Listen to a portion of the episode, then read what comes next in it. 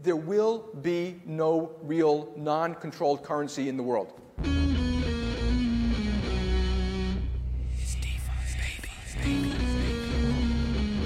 We're coming for you, Banks. increasing the block size to 32 megabytes right now.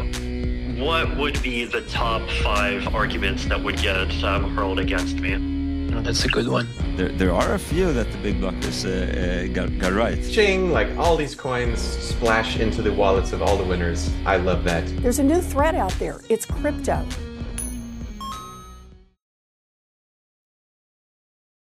Hello and welcome back to the Bitcoin Cash podcast following Bitcoin Cash on its rise to global reserve currency. This is episode number 107. Eric Wall Orb response response today is Sunday, the 4th of February. 2024. I'm your host, Jeremy. Jett is doing the producing.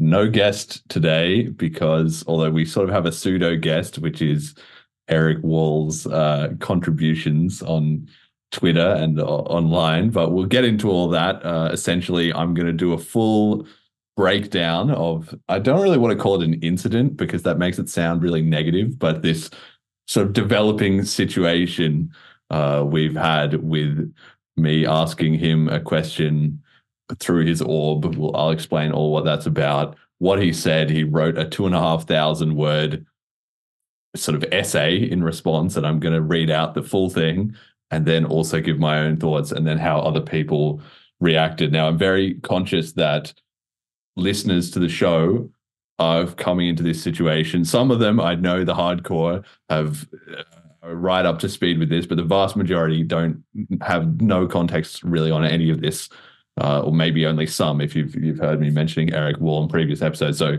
we're going to go through it right from the start. As per usual, we got to just quickly check in with the price. So today, Bitcoin Cash is two hundred and thirty six dollars and thirty two US cents, which is flat.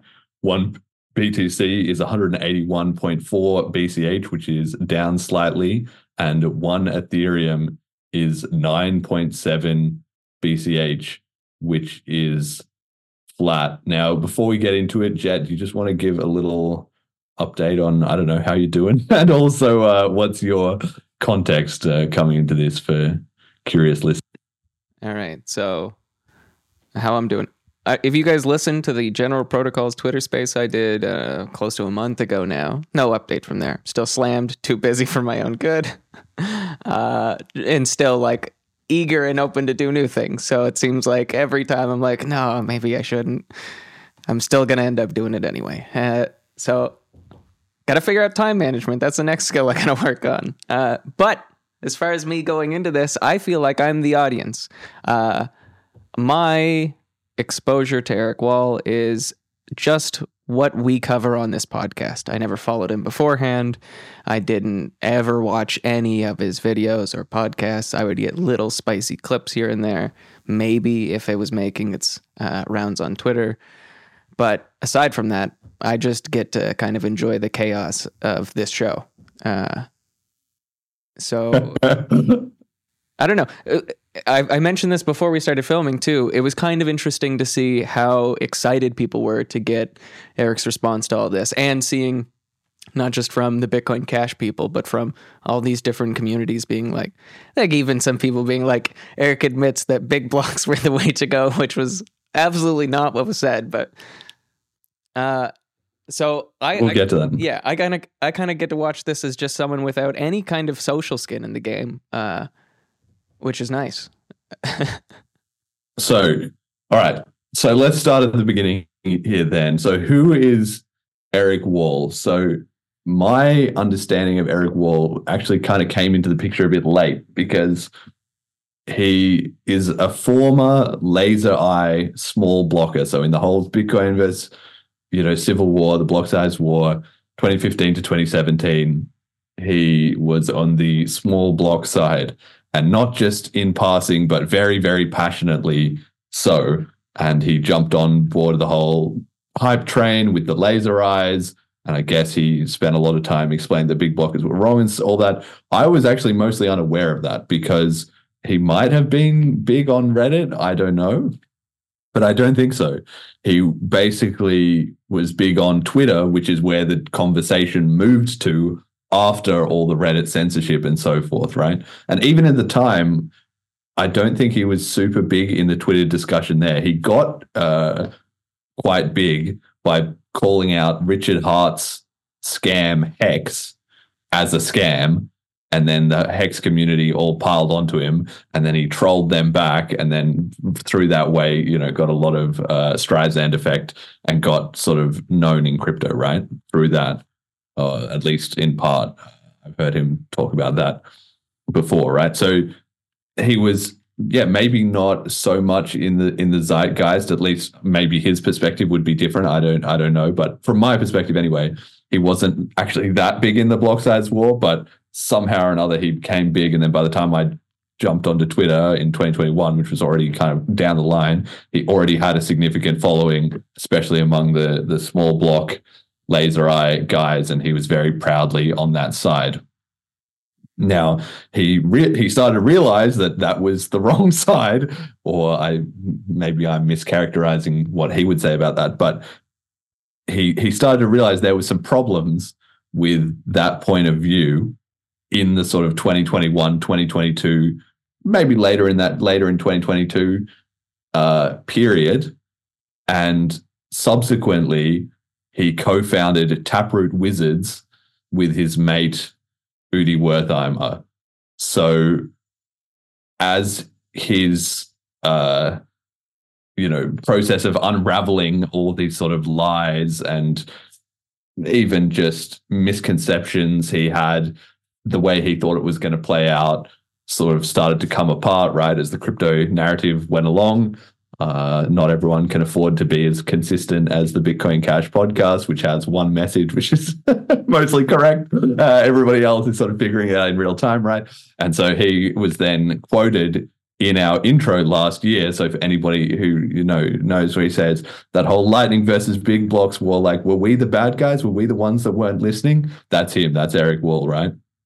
So uh, he uh, kind of started to realize that this whole Lightning Network stuff was bullshit and he had been overhyped and he'd sort of bought into the Kool Aid there and he started realizing that the laser eyes were anti uh, progress and had sort of sabotaged Bitcoin in various ways.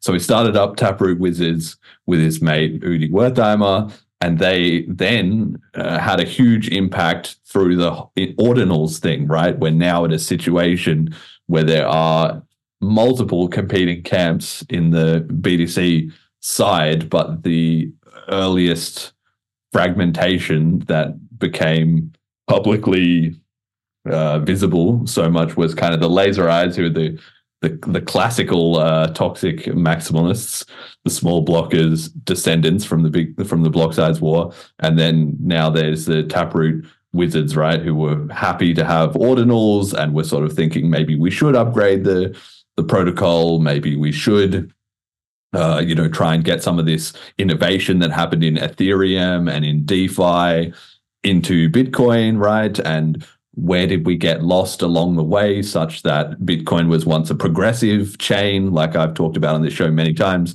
The original maximalism and the way it still is in BCH is you've got to pay attention to your competition. If they're doing good stuff, you should uh, take that on board and try and learn and innovate from that, right? But uh, Eric started to realize, wait a second, I'm in the same boat with all these guys who are saying we're not going to uh, change things. Bitcoin is perfect money. 21 million store of value is going to take over the world. Blah blah blah. Right. So he became a bit disillusioned with that. Now he's also been not maybe heavily involved in so much, but he's very aware of and well, I don't know actually the the details, but he's he's a bit more involved in Ethereum, right? He's not one of those people who's just shut off the rest of crypto. It's all scams, and I disavow all of it. He's been paying attention to Ethereum and likely invested in it and uh, follows what the development that goes on there. He has a lot of respect for the Ethereum developers and the Ethereum community and so forth. So he's trying to bring some of that into BTC because he can see that there's a lot of value and a lot of things going on there that a lot of the laser eyes just are completely either oblivious to or actively just dismiss it all as scams, right? Now, he has a pretty big Twitter following. Like I said, at the time when the podcast started, it was, I don't know, maybe like 80 or 90,000. Uh, now it's about 140,000. And he's very influential in the broader crypto conversation, right? As a result of firstly being involved for quite a long time, but also being quite controversial with the whole Taproot Wizards thing. It's you know he's got he's got a lot of clout. He's got a very big big voice in the in the scene, right? And from a from a quite an interesting vantage point, right? Because he's sort of in the BTC camp, but some of them are also trying to reject him. And at the same time, he does have exposure to the other scenes, but he's not really deep on any of those. And as far as I know, he's not really a developer at all. I'm sure he might have poked around with technical stuff a little bit, but he's more of a sort of commentator type, I guess I would say. Like he knows a lot and he does a lot of research and so forth. But as far as I know, he's not a programmer. He hasn't built any apps sort of directly, but obviously he has enough money and resources or that he can hire other people to be involved in his projects, such as the Taproot Wizards. He's just more of a, yeah, like a, an intellectual is really maybe the word. He's more of a thinker, but he doesn't. He that's the thing. Besides his Twitter account, as far as I'm aware, he he doesn't have his own podcast or his own platform in that sense. He does go on other people's things, and sometimes the Taproot Wizards host Twitter Spaces. But he he's yeah he's not in the podcaster camp. He's not in the dev camp.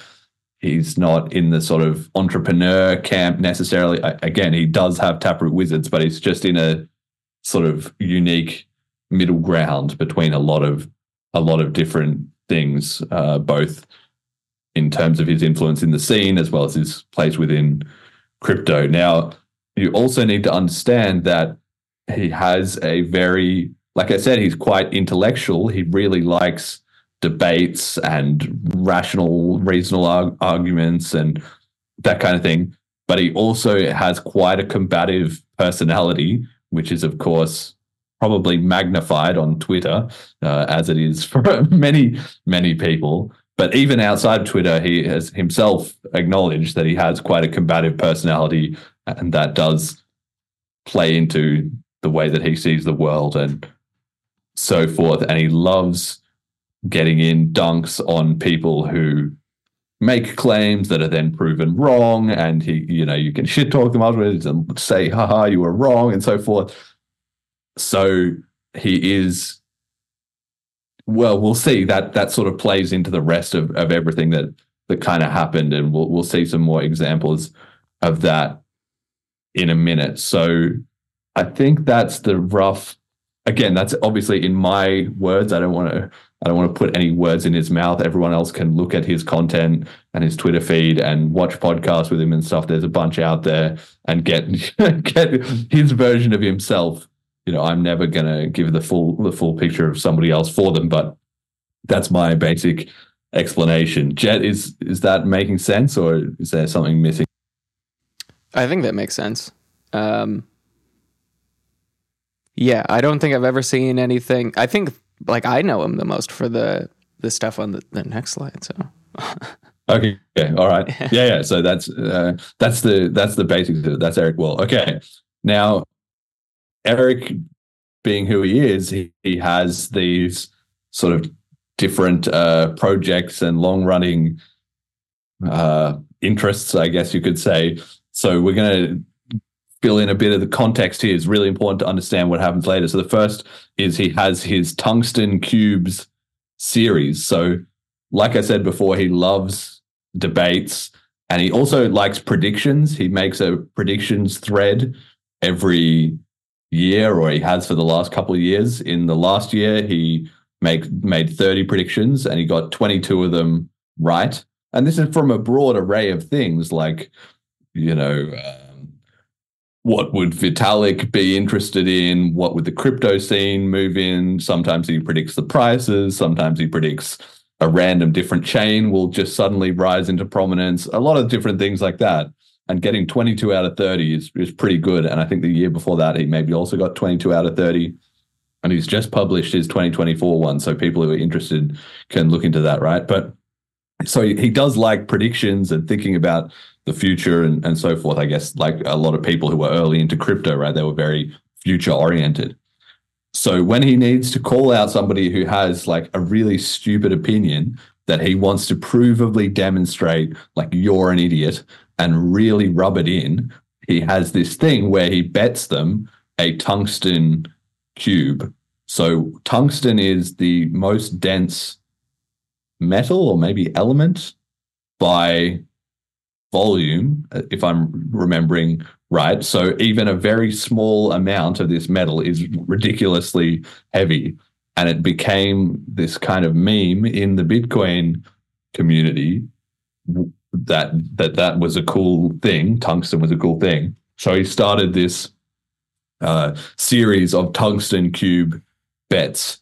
So if he in, encounters somebody who is making some stupid, outlandish, ridiculous claims, and he wants to put them in their place, he will say, "Do you would you like to bet a tungsten cube on this?" Right. So I think the actual cost of the cubes, uh, I think they do like 1.5 inch cubes or something like that, is maybe five hundred dollars or, or something. And he says that that's kind of about the right price point where it's not it's not really about the money, but it's significant enough that it's not just words on Twitter, right? So he has bet several people on various different things about these tungsten cubes. And as far as I know, he's won every time because the way he does it is he makes a bet with somebody. And if he wins, they have to buy him one of these 1.5 inch tungsten cubes and he gets their name and their face engraved on it so that he can forever after have his collection there and think, yeah, I just destroyed this complete idiot. Uh, right. But if the other person wins, which I believe so far nobody has, they win the entire collection. I think that's how it works. I'm not 100% sure on that, but I think he said before that the idea is every person that he bets against, it's like they're putting up their one cube against his entire set. And if somebody beat him in one of these tungsten cube bets, he would give the entire collection to them. And then I guess that new person could maybe continue the tradition if they wanted, or, you know, uh, so it's really important to understand that it's a big deal for him that he has a flawless record. So right now, as far as I can tell, he he's five and zero. I think there might be maybe there's one or two more, maybe there's six or seven, but in this photo that I've got, he's got five of them and I, yeah, I don't think I don't think there's more. maybe there's six. I doubt there's seven, but that's that's his record, right? He's five and zero. Oh. So who has he been betting against? He's bet against Adam Back and Brad Mills and a couple other people that uh, uh, you know I don't even really know who they are or what all the bets were. But the the key point is that they were mostly these sort of other laser-eyed BTC people, right? So you can understand how he's been able to win some bets against them because they have a lot of stupid takes. So he's capitalized on that and turned it into this thing about the tungsten cubes. So what he hasn't done, at least as far as I'm aware, is start tungsten cube betting against people outside of sort of the BTC space. It's more his way of dunking on the laser eyed people. But the, the same concept could apply to anyone else, at least in theory. Now, he hasn't made any tungsten cube bets against me, and nor am I super interested in that personally. If he offered, I wouldn't, you know, I guess it would depend on what the what the bet was. But in in general, I, I think it's a cool concept, but I have no immediate desire to really be involved involved in this. Now, like I said, it's he it's key that he has a flawless record and he wins all of them, which means that he has said before that he will only make a bet over the tungsten cubes with people once he believes. Of course, it's just his opinion, but in his opinion, he's basically already won. And so the bet, like anybody who's on the uh, receiving end of these bets, should by now be very aware that he already thinks that they've completely lost, like with not even a small hope of coming back. Uh, but the, obviously, the fun for him, like I said, he likes Twitter and he likes dunks and he likes intellectual debate, is that the person who's bet against him kind of spends the period of the bet trying to figure out like how or why they lost, which he already knew at the start, but they didn't know until later. Maybe not until even after they have to actually give him the cube, right? That's kind of the fun for him. So maybe this is filling in a little bit of his you know personality. What kind of person would a come up with this system and then b heartily enjoy it? All right it's a very cool unique thing. Following me here Jett I feel like it'd be fun for the first cube, and then you just end up with a bunch of these heavy fucking cubes. Like if you want to move, sure they're not big, but Jesus, that's just like so much extra weight that you gotta lug the novelty would re- wear off real quick.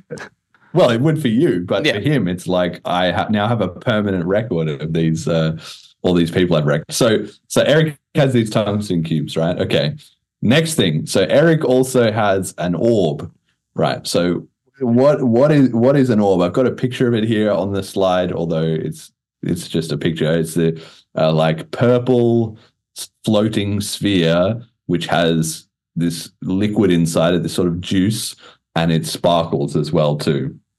Now that's just the picture on the website, but actually it's an Ethereum smart contract, which the oh, like you can buy it. it. It's he puts it on auction. He puts his orb on auction, and you can buy it uh, if you outbid everybody else who tries to bid on it.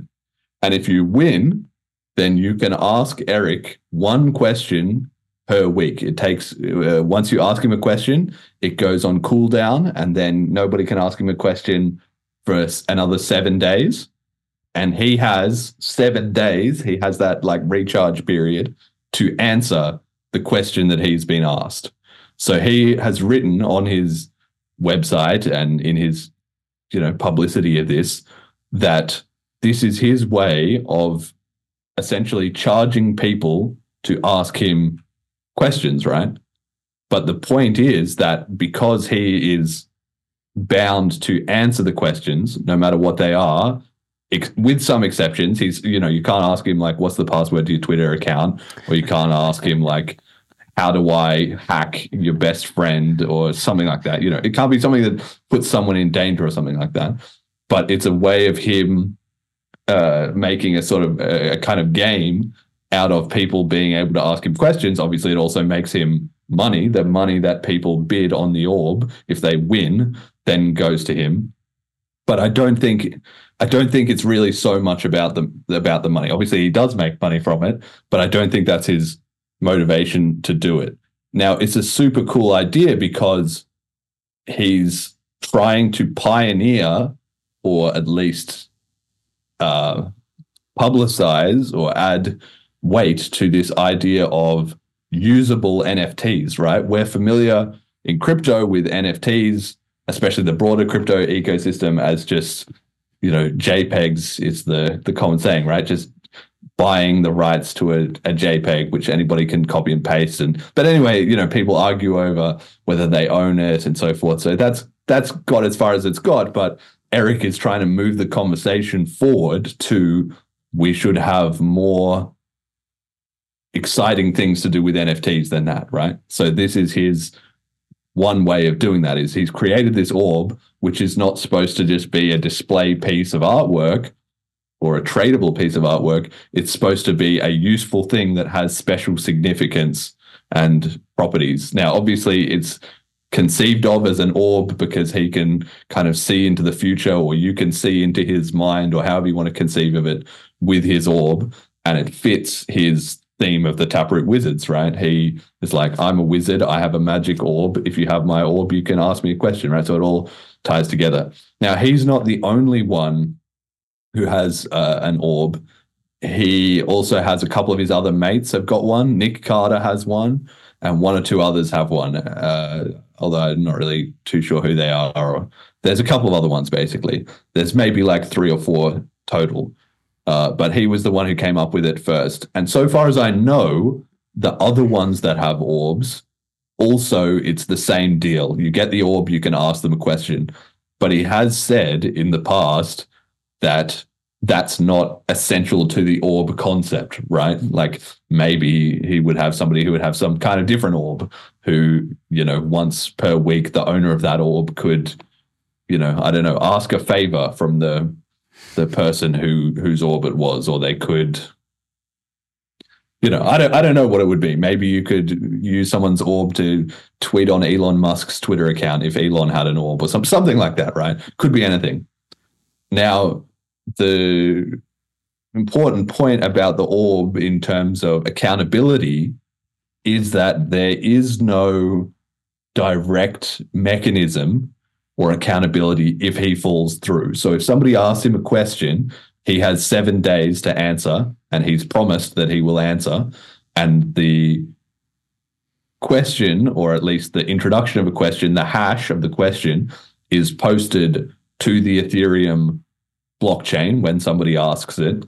So he has seven days, and if he doesn't, then the, there's no like direct accountability, but there's indirect accountability because somebody can say, "Look, here on the Ethereum blockchain, I asked a question, you didn't answer in this given window, so I'm calling you out. Like you, this, your credibility is shot." And the point being that if his credibility, you know, takes that hit, then he will never he will not be able to continue making money or at least experimenting with this with this orb, right? But there's no like you know crypto police or there's no he hasn't locked like a, a deposit in the in the orb. That would be pretty cool if he did that actually. If he put like a hundred grand into the orb or something if he didn't answer in seven days then it paid out the person who asked the question or something like that would be kind of cool but he has he hasn't done that right? That now there's another thing about this orb is like i said it's supposed to be about utility. So the idea is not that somebody could buy it and just hoard it or save it or whatever, like people do with these art NFTs. So his mechanism to stop that is a thing called Harberger taxes, which is basically when somebody buys the orb, they buy, like I said, they buy it at auction, right? So they buy it for a certain price, and then it has a certain amount of like juice in it, and that is constantly taxed away for owning the orb. So I can't remember. I you know I don't really know what the specifics are, but the tax rate is six hundred percent per year. So if you buy the orb for one ETH, then it will constantly drain away your one ETH that you paid into it in like two months, right? Because it's six hundred percent. So it would cost six ETH for one year if you kept topping it up to keep holding onto it for one year. And when you buy it, so if you buy it for one ETH, the tax is going to tax you at six ETH per year. So you run out in two months. And at the same time, because you bought it for one ETH, it also goes on auction again at like a higher price.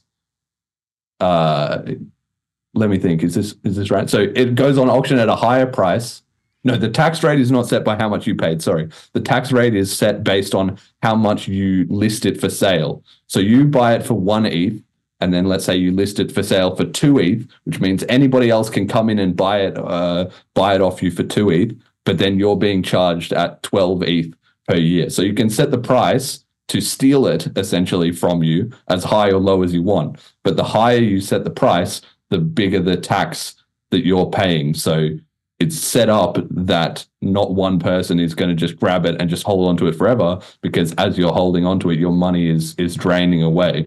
And if you put a low price to buy it then it's obviously a better deal for somebody else to buy it and start asking eric questions. Whereas if you put a really high price it's going to cost you a lot. You run out of money sooner or later and or eric is getting rich so he doesn't care if you hold onto his orb as much at some ridiculously high tax rates right so that's also very cool. I like I like this kind of experimentation with different economic concepts. It's very in the crypto ethos.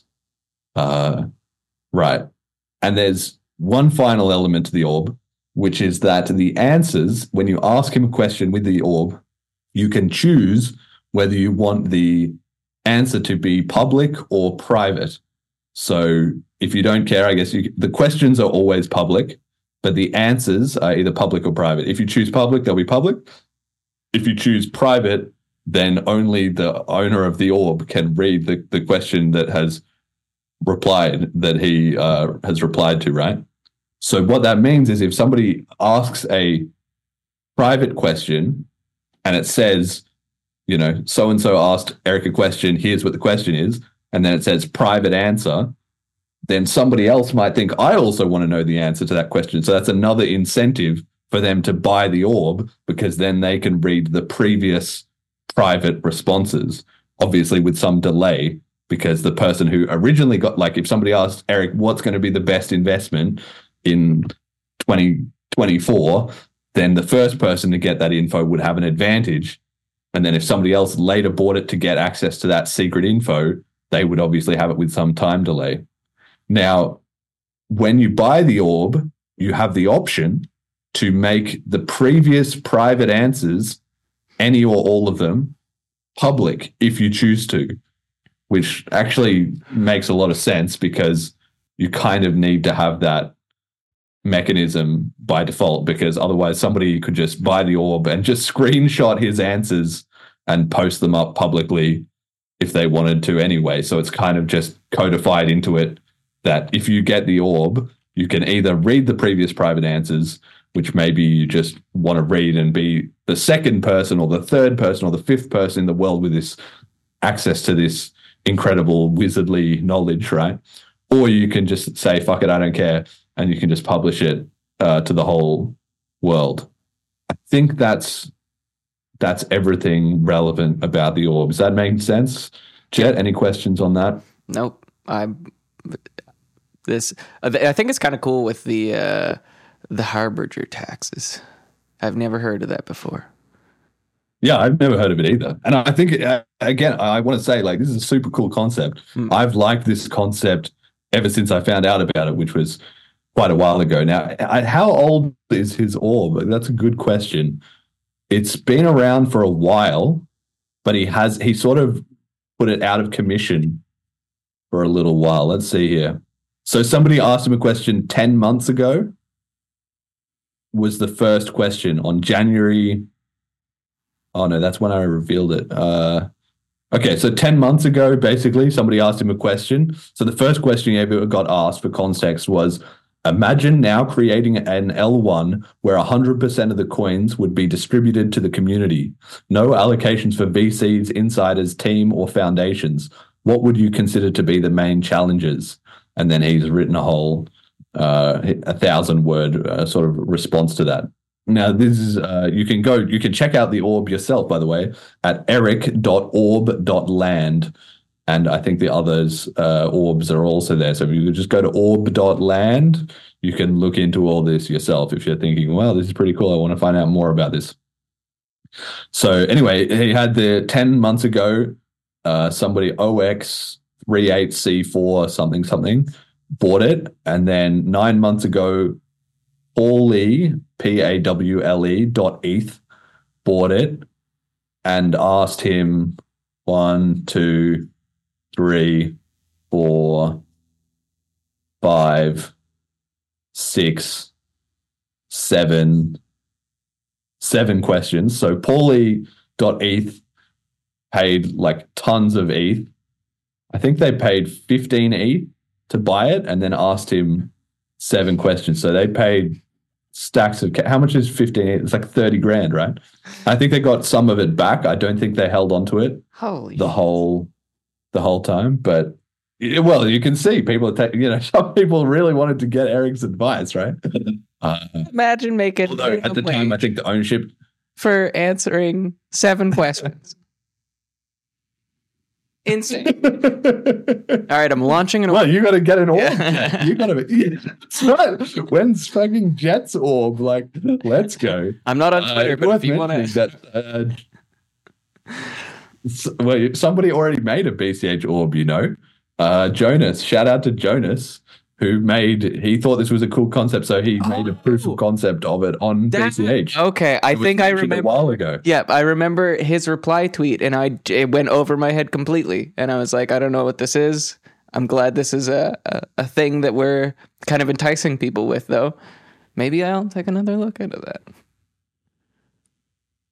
Yeah, yeah. So it so it is possible. Like uh, it is possible to do it on BCH, obviously with cash tokens and all that scripting update upgrades and stuff. Uh, so for it's possible orbs will come to BCH at some point, whether Eric launches them or you know anybody else is free to do it. Right, the concept uh, is there. Okay, so currently, right, the the orb is owned by somebody who has 1.559 ETH of uh, funding in in it, so they've got enough to last until February the 28th because they set the orb price to four Ethereum. So currently it's just like about eight grand, nearly like nine thousand US dollars. Uh, to if you want to go and grab the orb yourself, like right now. Uh, Wait, I have but it's also on on cooldown. Yeah. So if the if someone's like taxes or like their like the money that they put in to hold on to the orb, The juice. Yeah, the, yeah. I think it's he calls it the juice. It's this purple stuff. Yeah. All right. So if the The orb runs out of the lean, then uh, yeah. yeah. what does does it just go on auction at a cheaper price? Oh, and Well, then I Eric I has think to. if they run out, it goes back to him and then he can like put it up for auction again. okay, all right. Or maybe it automatically goes on auction. But if if you run out of uh yeah, money, then it just goes back to him. Uh but of course, like you would you would that's the thing. So this guy has 1.5 ETH and it covers until the February the 28th. So he would know that. I guess if he doesn't pay attention, it will just run out. But probably he's thinking like on February the 26th, I'm going to top up some more ETH into it if I want to hold on to it, right? Gotcha. Or maybe lower the price that I've got it set at so that the uh, so that I can extend my runway on my existing juice, right?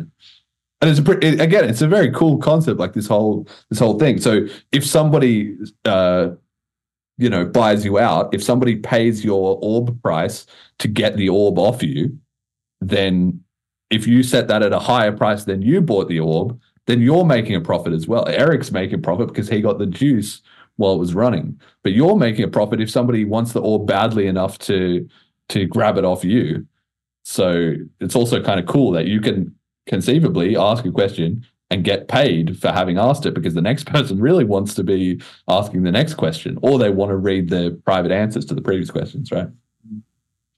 Okay, so I think I think that's the full uh explanation of of the orb and that's that's going to come into in a moment uh in a moment too. Okay, so that's Eric's crypto uh weaponry that he's got. He's got the tungsten cubes and he's got the the orbs, uh, orb with the purple orb with the juice, the lean, like you said. right now, I also have crypto weaponry, but it's uh, of a different kind. So this is important context. Is I started a Twitter thread calling out Eric on the 19th of June 2023. So the first tweet in this thread says, Red exposing Taproot Wizards cognitive dissonance. The quote, gigabrain Bitcoin rebels, end quote, frantically refusing to acknowledge hashtag Bcashes are right, always were. Thread grows slash damage escalates till at Eric Wall or at Udi Wertheimer quote tweet this to beg surrender. Follows 4,655. And then I have a link to Money Printer Go Burr Caramelldansen meme tribute, which is a great video. Uh, you should look that up. Caramelldansen Money Printer Go Burr, is this uh, Japanese anime girl dancing around as those uh, crying rage face emoji guys at the Fed like churn out new cash. So in this thread, which again is about seven months old at this point, I started documenting lots of the stupid, contradictory stuff that Eric and Udi said basically, or they were saying like as it as it went along. So as of right now, there's 24 posts in this thread, and the the header post has 13.3 thousand views, which is not tons in the grand scheme of things, but it's been referred to enough times and it's been linked around enough places that it's got some decent traction. Now, it's important to note that I didn't just do this to be an asshole, even if Eric might think that. I only started this thread after I'd already tried on multiple occasions to talk to him and talk to Udi in a very friendly, approachable way, but they were completely ignoring me, right? Uh, and so if they were going to ignore me and not want to chat, well, then I was going to ramp up the pressure, you know, to force the issue. So I started this thread and I've been slowly documenting all the different copes and lies and cognitive dissonance. Were we the bad guys? Uh, we have the one in the intro this year, which is uh, Vitalik asking uh, them why why can't we raise to 32 megabyte blocks? Uh, there's several other things in there, right? Some of the stupidest stuff they said. I've got it all screenshotted, all uh, categorized, all archived. It's all there. Like I said, 24 uh, posts. And then if Eric was saying some more stupid stuff, I would reply to him and I would put a link to the uh, to this thread in there so that if anybody else was reading what was going on and they were wondering why was I just coming at him with all this vitriol out of nowhere, they could see that this is this is the history of what's what's going on. This isn't entirely like without without context, uh, right? So yeah, I want to be very clear that firstly, uh, I did try and engage with them the nice way, but they didn't want to do it that way. They wanted to do it the hard way. So I did this, and then secondly, neither of them um, really wanted to respond because they could have stopped the, again like the, i put all the power in their hands. This is my version of the you know gamification of crypto is all the power is they could have stopped it at any time. All they had to do was retweet and say please stop and i would. Of course the i've you know put the the cheese in the rat trap right? Like to to get me to stop, they have to retweet it to all their own followers and expose all the stupid stuff that they've said that I've documented. right. So it is a little bit of a cruel game in that way. But I only did that, like I said, uh, and I even wrote in the thread, guys, look, I, I don't, I'm not trying to be an asshole here, but if you're going to keep ignoring me, you're going to keep coming up with this stupid stuff then then this is the way it goes. And like I said, you have to know that Eric himself is the kind of person that loves Twitter dunks and screenshotting people from years ago. Haha, you said this wrong. The tungsten cubes is kind of the same thing, right? So it's not really, it's not, you know, like this kind of thing would be very cruel to do to, uh, you know, just a regular person. But Eric is the kind of personality that's pretty hard for him to feel that it's, you know, unjustified or it would be pretty hypocritical of him not to really like this kind of thing because he is one of the biggest purveyors of, of Twitter dunks and all that. Plus, as well, obviously, I have a far smaller account, which is also part of the issue. I only had like when I started the thread, I had four thousand six hundred and sixty-five followers, and I put that in the in the header as well too, so that by the time he or Udi uh, retweeted it to ask for surrender, people could look and see at what point did this become unbearable, right? was it at 5,000 followers? Was it at 10,000? Was it at 100,000? Right? I'm putting an implicit bet there that my account is going to keep growing and therefore the pressure is going to ramp up. So it's, uh, yeah, you know, it's like it's like Saw, it's like Jigsaw. I've given them, I've given him the keys to their own escape, uh, but in a very, in a very uh, cruel, in, inflicted um, way. Hold on, you hear that, uh, listeners? We anyway, it has. Come- we need a meme of Jigsaw, but it's Jeremy going, Eric, ooh, I'd like to play. well, would you like to play a game? Just, so yeah, there, there you go. That's um, anyway. You know, just coming out on the tricycle like, with like a I Bitcoin mean, I'm, I'm, joking. Yeah, exactly. exactly. Exactly. Uh, and like you know, like I'm joking about it, but it is. In all honesty, you know, this is this is custom designed for for Eric, particularly. Also partly for Udi, but particularly for Eric. It it plays into every you know aspect of this. Like I I did I didn't just do this randomly. Like I I thought about this uh, quite carefully. You know, he loves Twitter. He loves dunking on people. He was ignoring me, and I had to get some way that he would pay attention. You know, he, I, he, I, I'm sure I, well, I will see at some point. Uh, it will be interesting to get his takes on whether he thought this was at least interesting or like you can see, similar to the tungsten cubes and the orb, it's a gamified intellectual challenge of a of, of a sort, uh, and I thought he would appreciate that uh, at least. Although, of course, it's never fun to be on the receiving end of it. But I thought there was would be at least a part of him that would kind of get it.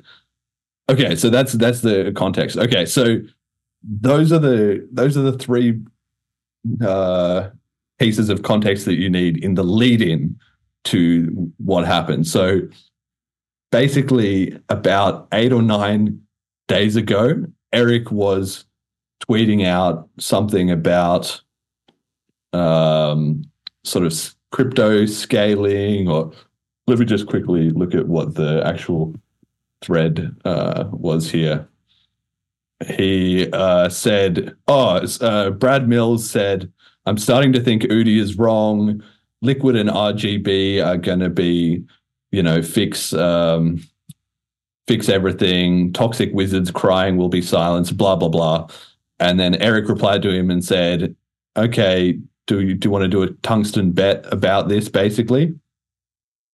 And then Kallisti replied onto that tweet and said, "When are you going to take that tungsten cube bet against the BCH podcast?"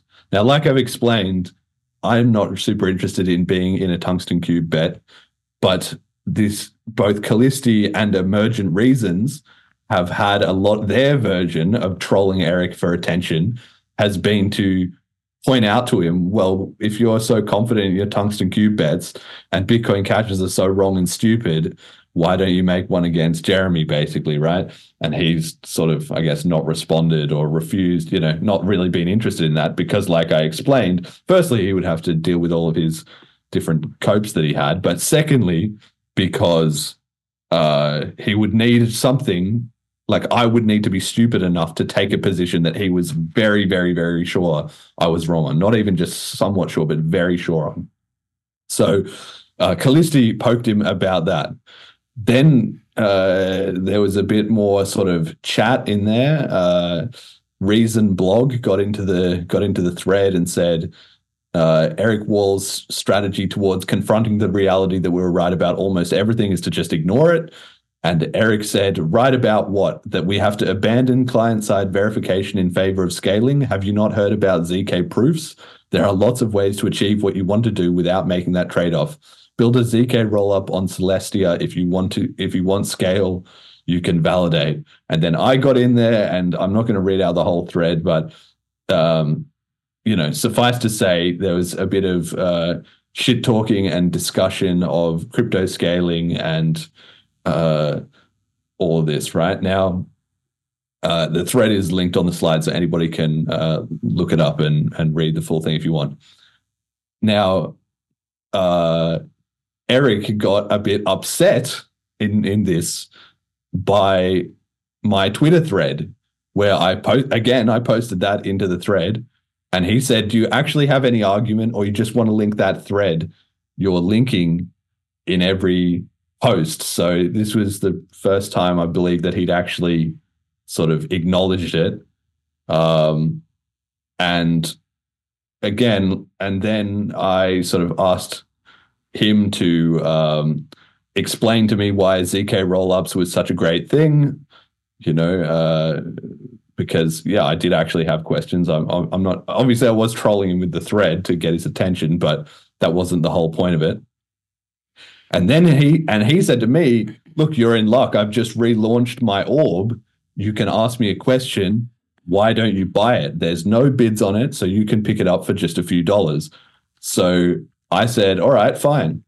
I mean, I I did think it was a little it's a little bit sort of ridiculous that he kind of demanded that I pay for his orb because and I pointed this out in the thread because he was saying that I was linking my thread just sort of trying to avoid the the points of an actual discussion but then he simultaneously did the same thing by saying, well, pay for my orb if you want to have a discussion, right?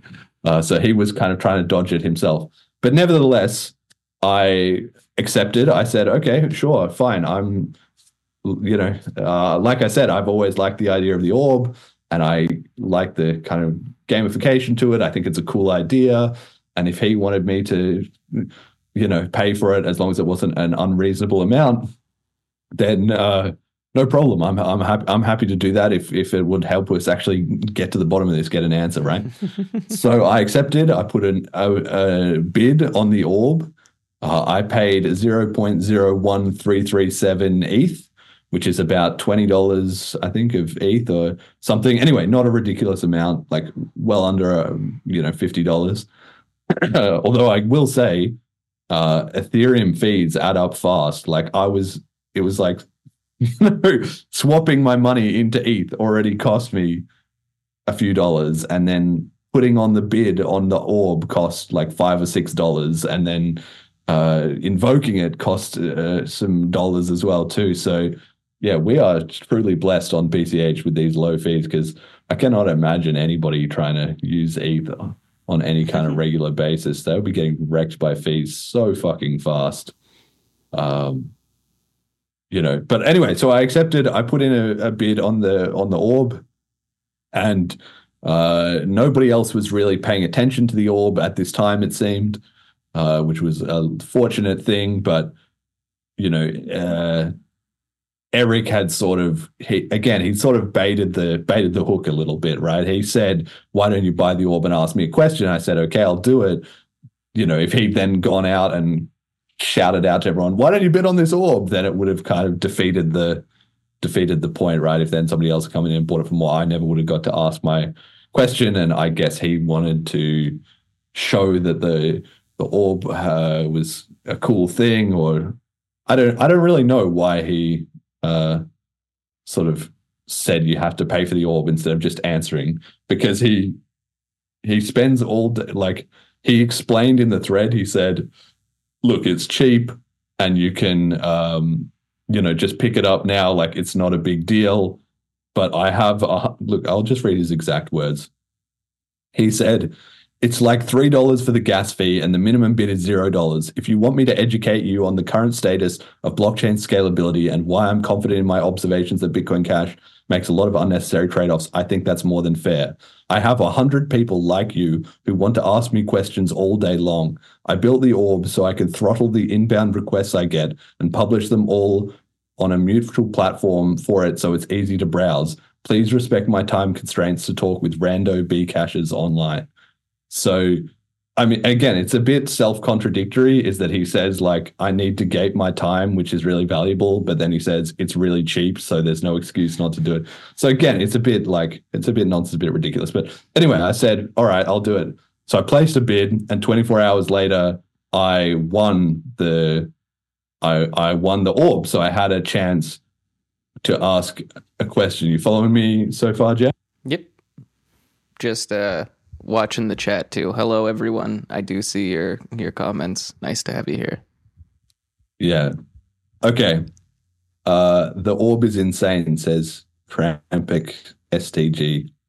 Right. Anyway, so uh, so I I did the bid and I won the orb.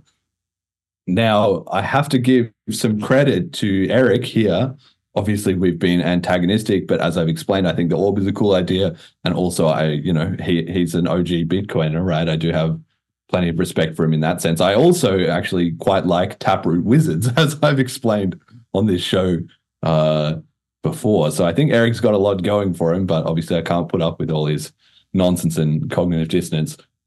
Anyway, he uh, he sent me a DM about this uh, you know, this is the first DMs we've ever had. And he said, uh, basically, look, uh, if you win the orb, you can ask even multiple questions, right? Usually you would only get to ask one question per seven day cycle. But very graciously, he said to me, look, you can ask multiple questions if you want, and I'll answer them in a, you know, in an honest fashion. Like just ask, ask some questions and, uh, you know, and I'll answer them. Um, and he also said, look, like you've won. Uh, so, you know, ask a question. I'm not going to make a big deal about, look, my orb's been won until you've asked the question, because otherwise somebody could, you know, snatch the orb before I'd had the chance to get the question. And given that we'd been through this whole rigmarole for me to ask him a question, it's it would have kind of defeated the point, right? I, I mean, that's maybe something that he could improve with the orb. Maybe he could make it that once the, somebody wins the orb, they have like 48 hours where it can't be auctioned off and then the auction starts again. I think that would be a cool improvement uh, to how it works, but that's just, you know, one suggestion to avoid this exact scenario. But the upshot is he was he was very, you know, gracious with me about that. So I have to give him uh, strong credit for that. So I said, yeah, no worries. You know, I was actually about to go to bed at the time when this happened so I just, you know, stayed up a little later and I wrote the questions. But if I he hadn't messaged me, you know, I probably wouldn't have noticed until the next day, so forth. So I had the chance to write in some questions. So my uh, questions that I submitted to the orb were in priority order. Number one, what evidence or change would or could cause you to abandon BTC and migrate yourself plus the wizards to BCH? Number two, why are BCH moderate block size increases non-viable and or mutually exclusive with improved layer twos, e.g. rollups? Question three, if you were running the BCH podcast, what would your promotional strategy be at the BCH podcast? So he then had seven days. Like I said, this was about eight or nine days ago, maybe eight days ago. So he then had seven days to answer these questions as per the terms of his orb oath. Now, in the intervening period, in this seven days, he's also been launching his Quantum Cats Taproot Wizards NFT mint at 0.1 BTC for over 12.5 million uh, USD in in BTC, which has run into a bunch of problems, and they've had to restart it on three separate occasions. So I don't know, but I assume he's had a pretty busy week with that. So as it was getting close to the end of the week, I was thinking maybe he's got distracted with this much more important, busier mint, and he's not going to actually follow through and answer. Like you know, like of course his orb premise is that he will definitely answer, but he could always just not, or maybe even just forget if suddenly his other project needed more attention, right? And how much time? But like, wasn't Yeah, it like that he had uh, like a an hour or something left to reply when he finally, yeah, yeah, he hadn't replied with under two hours to go. I think he literally answered, you know, in the last few minutes of the of the of the of the week. So again, I have no insight on whether he'd spent the whole week cogitating on it and writing up an answer, or whether he just realized shit, you know, in the last the last two hours, like a high school essay that's out a quick overdue. answer. yeah, exactly. So uh, I don't know. You know, that's uh, people can speculate, but one way or another, or maybe he'd written it up beforehand and he just thought it would be more dramatic if he posted it right at the last minute. I don't know, but uh, the the nevertheless, we didn't get an answer until right right up against the uh, against the final sort of buzzer. So I'm now about to read his full answer, which is two and a half thousand words, two thousand five hundred and nineteen words in quite some detail. I think it's important for the historical context and also for the listeners to be able to hear in full what he said. And then afterwards, we'll obviously go on and discuss my view and so forth. I thought, you know, maybe we could break it down question by question, but I think it's better to just hear from him as he said it, and then everybody can think about what their you know point of view is, and then then hear my uh, response. So let's uh, let's do that now. Jett's going to hopefully just scroll through Yep. some of this as as we. Yeah, I've got it up now. So ready when you are. All right, this is you know Jeremy's audio book. Uh, welcome to audible.com. uh, I would I would love it would have been cool actually to have Eric read it in his own voice. You know, he has a very uh, distinctive voice. But anyway, in uh, lack of that, we're just going to do it. Here we go. Eric's response two days ago. Quote, I'm going to answer your question truthfully, even though it may not be the answer you want to hear. I think you want the honest truth. I've seen the multitude of threads you've written about me across the years. I understand it is frustrating to see that this many years after the block size wars, even though it is clear as day that all the curtains have fallen for me and that all the rose tint shade has slipped out of my eyes, yet I'm still not able to give the Bitcoin Cash community the nod you're looking for. Underscore, you were right all along. The small blockers were the bad guys. Their technological vision is hampered. Layer 2 scaling leads to too much complexity. Blockstream stakeholders are still to this day trying to steer crucial, possibly sticky economic activity into their corporate sidechain silo underscore. Why is it like this then? Why is that so hard to say? As much as you may like to believe it, it wouldn't be particularly hard for me to admit the above if I truly believed it to be the case. Now I'll instead tell you how I actually feel. First, some background context. During the block size wars, I spent almost all of my time in Stockholm with the local Bitcoin community. My two best friends in the community were Tommy and Hampus. Tommy was a Bcasher. Hampus was a small blocker. Tommy was a r slash BCH forum moderator who was such a persistent warrior for his cause that Gregory Maxwell once talked about getting a restraining order against him. Hampus was a Bitcoin Core sycophant, as I think many of us were at the time. One of my longer and most regretted unwritten blog posts was a comparison between the Steelman cases for both sides of BCH versus BTC argument, profiling both Tommy and Hampus as excellent case studies. The reason that they were such good examples for me was that I knew both of them quite closely. I trusted their motivations very deeply. Without going too much into details about each of these individuals, I can wholeheartedly say that there's not a bone in Tommy's body that's malevolent or hell bent on trying to turn Bitcoin for the worse. All his arguments for Bitcoin Cash were truly because he believed that the best path for Bitcoin forward was a simple block size increase. And he was possibly the most die-hard, longest tenured Bitcoin fan that I knew.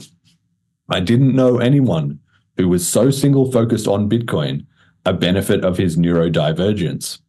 Tommy was no fool either. He had been right about future trends with very high precision in the critical cases that mattered. And now, in the fullness of time, when all is said and done, I think back then, during the block size wars, Tommy was right about many more things than I was willing to give him credit for at the time. One of the products of our friendship came in the form of a chart, which plotted what would happen in all edge case scenarios during the BCH BTC SegWit 2x splits during the BIP 91 lock in activations.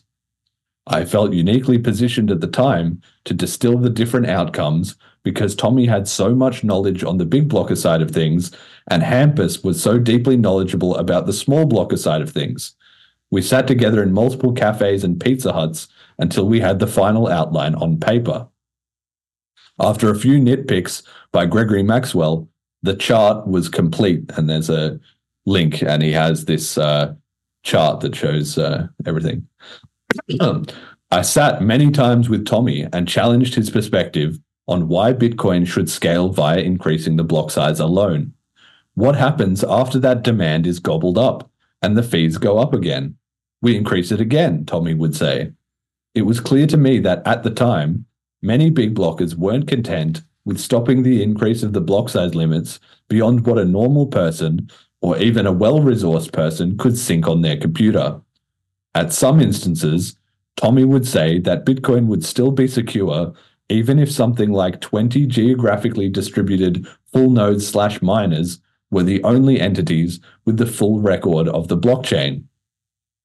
Tommy believed that ultimately the economic incentives of the largest stakeholders of the network would be too strong for it to become corrupted, and that there would always be someone trusted enough to provide users with the hash of the most recent chain tip to fork away if the rules of the network ever became seriously endangered. And if such a thing were to happen, he believed economic forces, such as the ones we've seen with fork futures in the Bitcoin Unlimited case, would be the real arbiter of consensus, not people wearing hats and running fully synchronized full nodes. I'd actually be ashamed at the time to admit how many valid points Tommy made then. Mind you, I'm trying to represent his arguments from memory as far as I'm capable. I'm fully aware that he may feel like I'm misrepresenting his stance completely. It's only in later years that I've actually started to take the devil's advocate side and argue similar to Tommy that the war of consensus takes place on markets and in pricing, and even at very high block sizes, the real world mechanics that we use to help us navigate which fork we're buying and selling still work in practice, in the same way that the quote unquote weak subjectivity problem in proof of stake is ultimately a problem we can practically solve. At the time, I told Tommy the system that he's looking for is EOS, not Bitcoin. This is getting a very long winded answer, but I'll try to circle back to your questions in a moment. What I believe, and still believe to this day, is that what Tommy proposed was a riskier path. Not only would it force Bitcoin into a weird state where it's secured by a type of game theory that really only very few people would entertain as being sufficient, it would also force a lot of good people out of Bitcoin that I believed then and do believe to this day were the most technically capable people in Bitcoin and made the choices they did out of genuine caution rather than malice. The quote unquote evil cabals that people always ascribe as the explanation behind things, I simply don't believe in those stories. Sure, some Blockstream stakeholders are economically motivated. It is completely reasonable that some have had their thinking perverted by this. But the Blockstream stakeholder trying to lure everyone into liquid to siphon fees indefinitely from the new economic world order is a straw man of the small blocker side. It completely misses the genuine individuals like Hampus who really simply weren't ready to let go of self sovereign node running at home until we had at least tried layer 2 scaling. And you see exactly the same kind of nonsense stories being told by Bitcoin maximalists about me and Udi Wertheimer, right? That we're funded by the Chinese government to spam the Bitcoin network. It's either the Jews or the Chinese, whoever you're the most afraid of. I know that I'm a half Swedish, half Iranian European, and I am way too lazy to care about what the Chinese government wants me to do. I vehemently reject such simple, banal explanations for why people act the way they act, because I've seen this bogus rhetoric go wrong about myself as long as I've been a public face on the internet. The layer two path of lightning was, at least on paper, back then, to even many bright folks, something we thought we could get into a workable condition. We haven't by now, and we've failed, but that doesn't mean it was a perverted decision. It is interesting to me that even folks like Andreas Antonopoulos still cling on to this vision of scaling Bitcoin. Most of the people in my intellectual circle have at this point admitted that Lightning is a dead end in its current state. Some now argue that it's only a few new opcode soft forks away before all the kinks are worked out, while I believe that channel based scaling must be burnt down to the ground altogether. Some believe that it's not Lightning, but now quote unquote Arc, which is a descendant from Lightning, which will usher the future of hyper Bitcoinization. I still see what I have always seen a disorganized soup of people with a great variety of ideas trying to bring this decentralized currency forward, most with good intentions. Number one, what evidence or change would could cause you to abandon BTC and migrate yourself plus wizards to BCH? Let's first talk about this at the social level.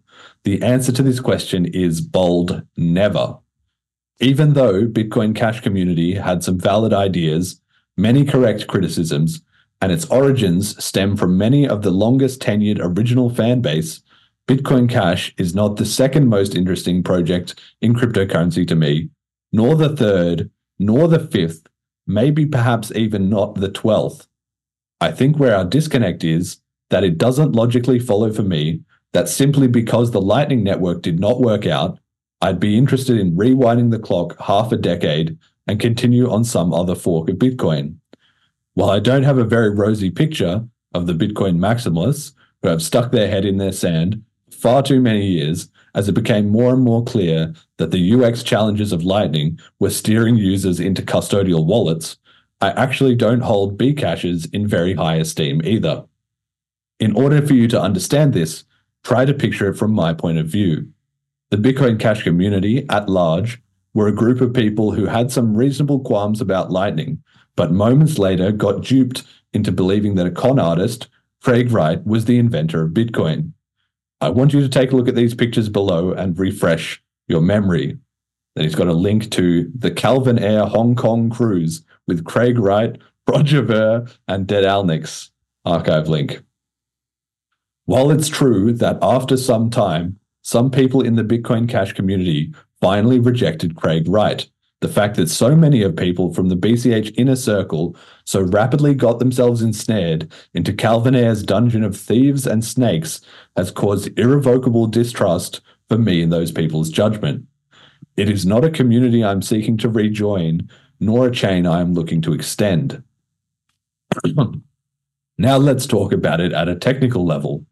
The only point where I'd become interested enough to join the Bitcoin Cash community is if the community successfully became stewards and leaders in the type of technologies that I believe will ultimately scale blockchains. If I am to accept that Bitcoin's vision of scaling through Lightning is a dead end, which I've done, my first course of action is try to correct it. This is what we're doing with our soft fork movement efforts at Taproot Wizards. I think we've been making great progress in changing the culture of Bitcoin by introducing new users into Bitcoin with completely different perspectives compared to the Bitcoin maximalists who refuse to observe the certain aspects of reality that's frustrating to me. And what's even better is that our activity on the chain is causing many of these lightning fanatic those lightning fanatics to revisit their understanding of the lightning network. Read this excellent piece by at Ben the Carman linked. If those efforts fail, my next course of action is to choose a different cryptocurrency project to be a part of. For me, right now, that would be the Ethereum community or the modular slash ZK communities. There are several efforts in crypto right now where the unviability of channel based systems for scaling are well understood and other directions are chosen, which I believe do carry the potential of achieving the goals of scalability and decentralization at once. Yes, fraud proofs validity slash ZK proofs, and data avail- availability sampling are central elements to achieve this. Number two, why are BCH moderate block size increases non-viable and or mutually exclusive with improved layer twos, e.g. rollups? They're absolutely not. You can start building ZK technology and data availability sampling on Bitcoin Cash today. The fact of the situation, though, is that the intellectual mindshare in stewarding those type of technologies are nowhere near Bitcoin Cash, nor have they any interest in being a part of the Bitcoin Cash project effort. Let me turn the question around. Why should there be an effort to build these types of technologies on Bitcoin Cash today among the people who understand those technologies? What do these technologists owe the Bitcoin Cash community? If your answer is, quote, well, because Bitcoin Cash retains much of the UTXO set, of Bitcoin and B caches were right to fork off from BTC because of the overfocus on Lightning, end quote, well, I disagree. The UTXO set of Bitcoin, the real Bitcoin for which there are ETFs and other things now, is the right destination for these technologies, not the resulting fork of an ancient dispute. Applying these technologies to a current fork of Bitcoin at its current block height would be a more interesting choice for me if it came to that point. There's nothing from the current Bitcoin Cash ecosystem that I want or need buy in from to develop a better system for the future. And its closest knit community of Bitcoin Cash doesn't have a very strong grasp of the technological future of blockchain I'm interested in. You either have it, Bitcoin does, or get it, the modular slash ZK community does, Bitcoin Cash neither has it nor gets it. Number three, if you were running the BCH podcast, what would your promotional strategy be? I would rebrand it to focus on a type of technology. We're going to make the blocks as big as they have to be, and then also kind of use whatever other technologies are around to scale further, I guess, question mark, is not a compelling message. Like I said, you either have it, Bitcoin, Ethereum, or you get it, insert technological scaling narrative here. You either talk about a community slash currency that's big and, exi- and existing, or about a compelling techni- technological vision that's so compelling that others will buy into that vision and are willing to make an off chance bet that your very different technological vision is so revolutionary that everything else will ultimately have to succumb to it. Right now, Bitcoin Cash is playing not second, not third, not fifth, and maybe perhaps not even 12th flute to other compete, compelling underdog narratives out there. And that's why I wouldn't run a po- podcast focused on trying to propagate its message. Its message is too worn out, its brand is too diluted, it is simply not fertile, it doesn't swim. You're not the biggest, and you're not flashy, you're old, sunken, and salty. It is time to end it. Dot, dot, dot, dot, dot. So, what happened to Tommy? Tommy left Bitcoin for good. He did not feel that his vision got a foothold in the market and that humans were too easily misguided by clowns like Craig Wright that he lost faith in decentralized currency projects altogether. Tommy is interested in other technology trends now. There's probably some wisdom in Tommy's decision decisions, the big fat old autist that he is. End of essay from Eric Wall. Uh, do you have any thoughts on the on the essay? Just just first of all, what was your immediate reaction? Uh, so there's a lot. I mean, yeah, there's just so much here. Um, there are a couple things that I feel like I can agree with. I don't know. It's like all of this makes sense, and then he still makes you know th- these decisions, and that's where um, I still don't like the explanation doesn't feel sufficient for the the decisions. Uh, there's a couple things. The photo, and I don't think this is the first thing that came to mind, but it's the first thing I'm looking at scrolling back up. None of those people are really active in the Bitcoin Cash space anymore, right? Uh, three of four are on their own chains. And the, you know, Roger, I mean, his involvement, I think, over the past three years has been attend the conference, do this podcast, have a couple calls with the Bitcoin.com guys. Yeah. Every like, it's really not. I don't know. He's not the figurehead anymore. Uh, this thing about just telling someone that the system that they're interested in is in Bitcoin also seems weird. Like that, like that doesn't like that recommendation doesn't add up to me. I don't know too much about EOS, but I if I remember correctly, when it was launching, it had a bunch of like chain halts and freezes and pauses and just network issues.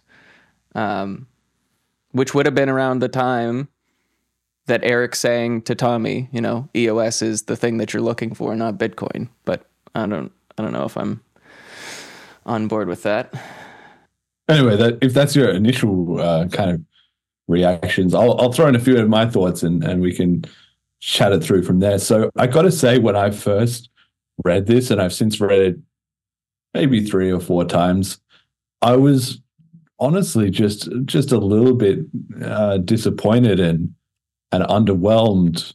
Really, I firstly I, I do have to say that thanks to Eric for writing this this you know long response. Like he did clearly think it through. He answered the questions in a very uh, serious and forthright and honest manner, uh, and he obviously put a lot of effort into it. So I have to give him you know full full credit uh, for that. It is also great to get perspective from outside the Bitcoin Cash uh, community. Um, I considered writing a, a response, you know, myself in a similar format, but free content is free content, and also I wanted to keep my own listeners in the loop with with all of this uh, discussion. I think it's very pertinent to the Bitcoin Cash community. as a as a whole. Um, you know, I what I felt like was a lot of it just missed missed the point where at the start he says, I've seen those threads that you've been writing about me for years. Well, actually, I mean, it's funny that he says years because maybe it feels like years in his mind, but it's actually only been six months. so I guess uh, the pressure has, you know, ramped up quicker than he expected. But when he tried to, like, he didn't. My point in creating that thread was to troll him enough to get his attention. And I figured that he would get that that was that wasn't just what it was. That once he saw that and he understood it, he would say, you know, who is this guy? Where is all this? Why is he constantly harassing me with all this? Like, there's got to be something else going on here. This is not like this is some very atypical average hater on the internet. Like, they go into a lot of effort uh, for this, and he would then look into the podcast. What else have I said, etc. But it seems like he hasn't really done that much of that even after after writing this full two and a half thousand you know uh, word essay because where he said you know what he thinks I want him to say, which is you were right all along, small blockers were bad, you know L2 failed and Blockstream has captured Bitcoin. Yes, that's true. That I think that's what I think that's a point he should get to but that's not all of it. That's like the first 30% of the story, you know? Once he got to that point, the then uh, the, the actual good bit is after that, which is like, okay, I've untangled myself from all this cope and propaganda. And I realized that. So I looked into the podcast, I looked into the Bitcoin Cash community. You know, you guys fought off the BSV people you fought off XEC, you developed a decentralized governance protocol, you made tons of sick upgrades, cash tokens, Abla looks uh, kind of cool.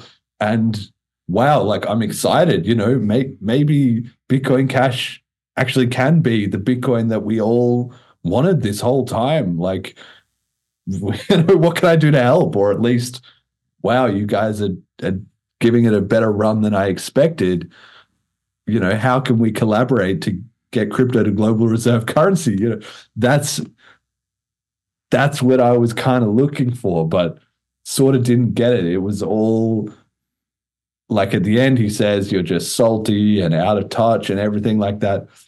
And I can understand how, from his point of view, that's how I seem because maybe his biggest understanding of me is this thread where I've been trolling him but that's not just on me that's also partly on him which is that if he's not taken the time to look into what i've written or done of which there's a lot uh you know publicly and easily accessible right there you know one click away from this twitter thread all he has to do is just click on my page and have a look. Uh then that's kind of just his own you know lack of research um, more than anything else then it kind of gets onto the ways that he's understanding the block size war. And I, I can see why he tells it as a story of these two individuals, you know, that he knew. He personifies it uh, a little bit, I'm- which I understand, but I think it does oversimplify things, right? Yeah, and I'm also curious. Like I, granted, like I wasn't on r slash bch too much, but I have never heard of this Tommy individual, and I also hadn't seen anyone Yes. like reply to this response and saying, "Oh, I remember Tommy." Like, can anyone? Does anyone remember this Tommy fella? Can anyone pull up a handle? Like, I think it'd be good to get him on the podcast if he's at all interested. Um, but that also, like, I need to believe that he's a real person first. Oh, I'm sure. I'm sure he's a. I'm sure he's a real guy. But like you say, it doesn't seem like. Well, I also was like, I don't know who. To, I know who Hampus is. Not that I, I, or at least I think I do. I've seen him on Twitter, and he has the laser eyes and some like stupid small block of takes. You know, so I'm like, okay, that's that guy. Uh, Tommy, I don't really know who that is.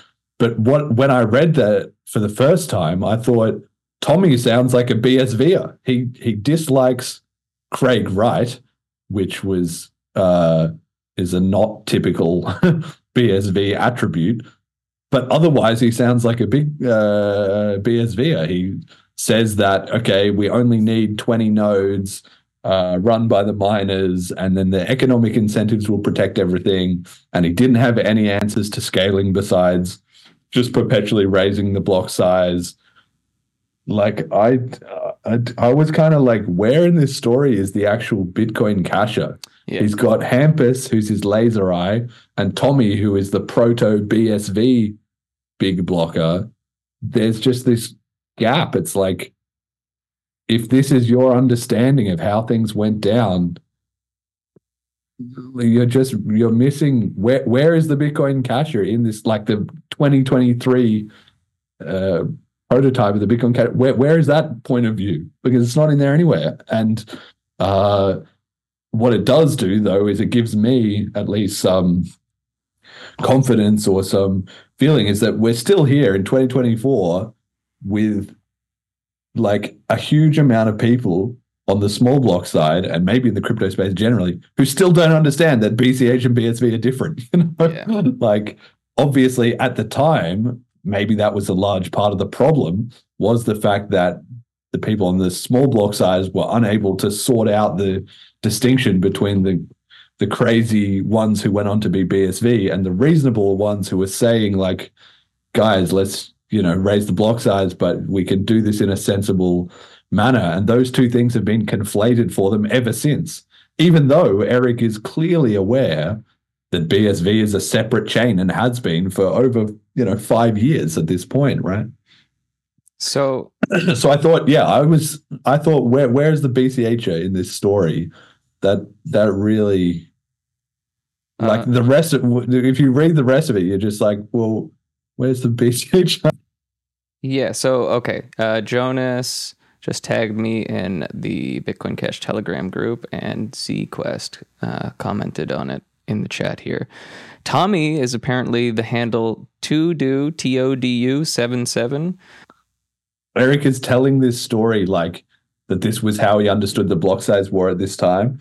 But it seems like there was enough chatter online. Surely he should have known Ah, that it wasn't as simple as these two caricatures, you know? sorry, I pulled up the wrong Twitter account. Just for a quick correction, uh, Okay. Tomislav Dugan Duganazzik. Oh, this is probably horrible. Um, since 2010, has 3,000 followers. Uh, Like 30 of them are people I follow. Bitcoin Cash Autist, uh, uh, old eCash guy. Okay, so maybe there is hope. Maybe we can reach out, see what's up. Okay. Yeah, yeah. Okay. Well, that would that would be cool. Uh, but you know, all of this uh, really got to me to think. Um, you know, it, it's what Rizzo said the other day that we reviewed on the show that you know BCH is just in its own reality. Like it's now clear in hindsight that even from the 2013, you know, or pre pre split era, there was at least four different serious camps of schools of thought, right? There's now BTC, BCH, BSV, and XEC, and all those people in there. And the BCH, XEC, and BSV people were all in one camp from the small blocker point of view. Nowadays, there might even be more because now there's uh, sort of the Taproot Wizards camp and the Laser Eye camp, and also the CTV camp and some other camps and a few people mixed in there somewhere on the BTC side. So as time goes on, we're seeing more and more clarity on what actually the different visions for what Bitcoin is and how to manage it emerge, right? Um, so yeah, I was just a bit a bit baffled that Eric couldn't see those uh, distinctions, and it seemed like his timeline of BCH had just dropped out at about the end of 2019. You know, after he clearly understood that BSV had happened and Calvin Ayre and all that. He says like some time it took quite a while for the BCHs to kick out Calvin Ayre, which took about a year and maybe a little bit long, about eight, um, 15 months from August 2017 until November of 2018 But then, if that's a bit more than a year, and there's been another five years since, if that was such a substantial period of time, like, wouldn't you? What about the, the other five years? You know, isn't that a fucking very substantial amount of uh, time? You know, he, he criticizes BCH as being old, uh, as though that's a weakness rather than a strength. You know, that's that's that's Lindy, right? It survived all this time, and here he is writing a, an answer to a Bitcoin Casher in 2024. Would that have been on his 2017 We Won the Block Size War bingo card? Like, I doubt it. So that's actually a strength um, rather than a weakness. But I understand also why he says, look, you're just salty. Again, we've had, you know, we've had this Twitter history being the way it is. And if that's all he can see of it, then then that's fine. And maybe he just hasn't really, you know, watched much of the show. Um, you know, as for as for the actual answers themselves, question one, like what what could change his mind to get Taproot Wizards on board? He said nothing, never. I was like, what what are you talking about? That just seems like a bit of a lack of imagination, really. Like if BCH flipped Ethereum, would that not be enough to get him to at least look into BCH again? If we flipped BTC, if the entirety of Argentina switched onto Bitcoin Cash, like never is just uh you know like come on come on. That's just a, a lack of imagination i think. Um of course in his mind you know it comes down to the the technically it doesn't have a gimmick. And um you know socially it's full of all these people. Like the social part is already handled like you said. There's been so much social turnover that barely anybody who's active in bch now is firstly was active then or secondly is not the people that he would associate or know of. You know it's people who might have been involved but they were under the surface or they weren't as prominent you know. Uh and then as far as technically i think it's strange that he says we need we need a new shiny technical thing Yeah, not even the 12th like most interesting. What are the other 12 fucking projects that are more interesting? Name them all day. Like, if you want to say it's not even the 12th, I don't even think of 12 projects that are like legitimate, not scammy, didn't have an ICO, didn't rug someone. Like, that one kind of offended me. I was like, 12 fucking, what do you mean? Well, yeah, that I, I mean, I think it's ridiculous. That I, I'm not. Yeah, I'm not uh, offended by that, but I I can sort of see what he's. He's the kind of guy who would be like, well, it's BTC, it's ETH. There's kind of some interesting stuff going on with Tether, even if it's a scam. Uh, Monero, and then he would just chuck in a bunch of like random shit coins that he's like, well, there's Hex, which is a total scam, but it's interesting in quotation marks because Richard Heart is busy like scamming everyone and you learn about human psychology and stuff like that. So I can see that he would come up with a list of 12 things, but I think, yeah, dismissing BCH out of hand like this is just ridiculous. Yeah, his advice that um, we should it's it's sort of between the first and then in the third answer he he goes on again to say like you know you need a technical thing to shill. I'm like wait is- isn't that the that's the opposite. Like Yeah. lightning network was the technical savior of everything on btc and he's realized that that was a lie and that was stupid. And now he's busy looking for the next thing and he thinks it's going to be these zero knowledge proofs and maybe on ethereum. But it doesn't matter what random garbage is the thing of the week. Drive chains bitvm Ark like i can't remember all the other ones ctv right like what it what it opcat Yeah. LNHANCE you know whatever it is there's always like some new We'll figure it out in 18 months, though. Exactly. It's only 18 months away. And I feel like this is where his not being a dev really hurts him because, firstly, he listened to all the wrong devs, which was the captured Blockstream ones, who he says, I still think they're the best in the industry. Even after they've lied to him all this time and he started to figure that out, he still thinks they're either the best technically and they're not malicious. Like, even if only one of those things is wrong, he's barking up the wrong tree, let alone both, right? So that's just complete nonsense. And he thinks, look, there can't be any other good devs like anywhere. Well, obviously there can be because he respects the Ethereum devs. Yeah. They're all completely offside with the BTC people and they've just got their own thing. And then, of course, we also have ac- the actual best devs in crypto. A lot of them are in, uh, a lot of them are in BCH, but they're just a bit more under the radar, right? As a result of they don't have the, you know, the clout. They were on the losing sides of the block size war, and it's only taken after several splits for them to kind of come into positions of of prominence. So I think it's the opposite. I think the fact that we don't have a random technological thing that we're jumping onto every month, yet again, that's not a weakness. That's a, that's a strength. That's because BCH just has a good plan. It's simple and it's not fantastic. You know, it's just like keep it simple. You know, Yeah. raise the block size, scale to the extent we can. Then we'll look into other solutions if and when that becomes a problem probably after the other guys have crashed and burned these 10 other alternatives and we can look at what's actually working out. Plus i'm sure if we have the actual brain power of the you know bch community onto it we'll cook up something. It's not going to be like uh you know you already already have the smart the smartest engineers in bch the ones who couldn't be psyoped and lied to come up with all these weird copes anyway. I'm sure if we needed to build some layer twos you know, we could. It's also weird So- to me that in point three, he's like, you know, this isn't a compelling message, but that's not the message of the podcast. The message of the podcast has been we're following the rise of Bitcoin Cash on its global. like, did you like? I don't think he could answer that question without consuming some content, and I do not think he consumed any of the content. That's right. That's and that's why I I was just so yeah, I was like, well, that's not what that's not what I'm saying. Firstly, like if I was going to answer this question, the first thing I would say is like, what are you saying now? Yeah. And then like, what's wrong with it? What do you need to change? But he didn't touch on either of those.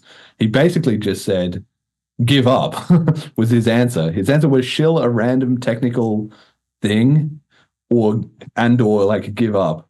But it didn't really yeah, it didn't touch on what our existing messaging is doing at all. And to be honest, he's a smart guy. So, especially when it comes to marketing and promotion, he's done a fantastic job with the Taproot Wizards. So, I was, you know, I was actually kind of like, this was my, um, this was my open slather question for him. This was where I was kind of like, you know, maybe he'll surprise me with with something really cool or interesting here. But instead, I just got give up, and I was like, okay, well, you d- you didn't really understand what we're talking. And I also think he's he's a bit lost on the whole. You need a technological narrative to break through. It's the opposite. The cultural narratives beat the technical narratives any day of the week. We've already seen that with Segwit 2x hats carried the day. It wasn't the fucking specifics of the Lightning Network. It was Segwit 2x hats and we hate Roger Ver, right? Uh, and just the the same thing in the BCH. You know, why am I saying following Bitcoin Cash on its rise to global reserve currency? Why am I saying that's a cultural message? That's a Bitcoin is a cultural movement, and then the technology gets added on later, and you need to fix the culture before you fix the tech, and that's the exact problem he's having on the BTC side. And but uh, again, all of that just completely over his head, apparently. And then when it comes to the second answer, which was the one about why can't we have a moderate block size increase? What's wrong with that? And or like why is zero knowledge proofs the the best thing since sliced bread? His answer there also was a bit uh, a bit weird. He basically said, "Look, uh, you can have both moderate block size increases and zero knowledge proofs, but all the people who are not uh, interested in zero knowledge proof own Ethereum, which is true. And why would they come to Bitcoin Cash? Like, is there any great reason for that? So those are fair comments, but it it completely misses a few things. Firstly, it misses the fact like, well, what about just the block size increases? He's got no reasoning why that isn't viable. Uh, pre- presumably because again, his model is Tommy's, you know, gigamegs uh, vision, but a moderate. I, that's why I specifically said a moderate block size increase. Like, why wouldn't that be be somewhat feasible, or at least get us part of the way? He didn't address that at all. And secondly, he didn't he didn't do anything to really justify why zero knowledge proofs are actually the answer to everything. He just said, "This is the direction I think it's going." So if you're missing on this, like you're hopeless. Of course, the answer is: Do we have big zero knowledge proofs communities in BCH? No. Could we get them? Yes. By the time that we're kicking off with all the other stuff, we've got cooking, you know, the DeFi stuff with CashTokens We've got, um, you know, Abla. We've got the peer to peer cash stuff, obviously still going with merchant onboarding and so forth. Like that still needs a bit of a shove. But, you know, as the network effect builds, then sure, some of those ETH devs will come in and we'll have the zero knowledge proof stuff. Is it going to be attractive to them today? No. Uh, but, you know, I'm not worried that we're going to be at a lack of people again, it's the same. Like we we just have so many good people don't really understand the the human capital concept. I don't mind if BCH doesn't have the foremost experts in X thing because I know that we have a lot of very qualified, very good technical people. And if we need X thing, everyone will spend six months, go do the reading on whatever is the state of the art in whatever, and then we'll have that in BCH, right? We don't need it. We don't need to recruit the experts. We can just generate our own because we just have a good, strong technical community internally, right? So, so I just feel like all these answers are just like a miss. Like nothing could get him to change his mind. That's that's a bit of a non-answer. Number two is he didn't touch on block size increases at all, or why that's not viable. And number three, he just said give up or shill a random technical buzzword. Like, uh, so between all three answers, yeah, I was just a bit uh, disappointed. I have to give him some uh, credit, right? He he is right that many of the small blockers had perfectly good intentions, and I've said as much on this show many times. you know, the issue with the whole blockstream sabotage and so forth is not that all the people on the small block sides are malicious, just that a few bad actors and a few wayward social narratives are enough for everybody else who's a bit naive to follow along and cause a lot of damage unintentionally. Of course, he doesn't really believe in that whole sabotage um, angle and the blockstream stuff, which is fine. He doesn't necessarily need to to be more interested in BCH, but I think it's crazy that he tries to conflate the blockstream sabotage uh, theory with the Chinese miners and Udi and Taproot wizards sabotage theory. It's so ridiculous. It's like the blockstream conspiracy was floated by one, the people who were right about everything, you know, from the beginning. So if they were right about all this other stuff, why do they? Uh, why are they so insistent on this? And number two, it's been around for uh, seven years or whatever, eight years, and there's only been more and more evidence of everything that they predicted coming true with Blockstream's, you know, side chains suddenly disappearing, more focus on liquid, eventual block size increases that were promised never came. Like there's a lot of evidence to this beyond even what there was at the time versus the, you know, laser eyes telling him that he's, uh, you know, sabotaging Bitcoin. And he's like, well, that's ridiculous. I know because I'm me. Yeah, but it's also just ridiculous because that's the people who've been wrong about everything else. And now they've cooked up their new latest story of the month and there's no actual evidence for it. So it's just saying, you know, these guys accused me of a conspiracy and that's wrong. Therefore, your conspiracy is also wrong. Is like, well, actually, it's just the people who are wrong always are still wrong. And the ones who are right, you just haven't clicked with the rest of it, you know? I mean, if you're going to completely dismiss all that, you have to say that the banks made no attempt to stop Bitcoin, is really what you're arguing, that the banks and governments made zero covert attempt to attack Bitcoin, which is even more of a conspiracy, really. It, do we really have to justify that Mastercard invested in Blockstream and then they had a huge hand in Bitcoin development? That's that's not that's not a big leap, right?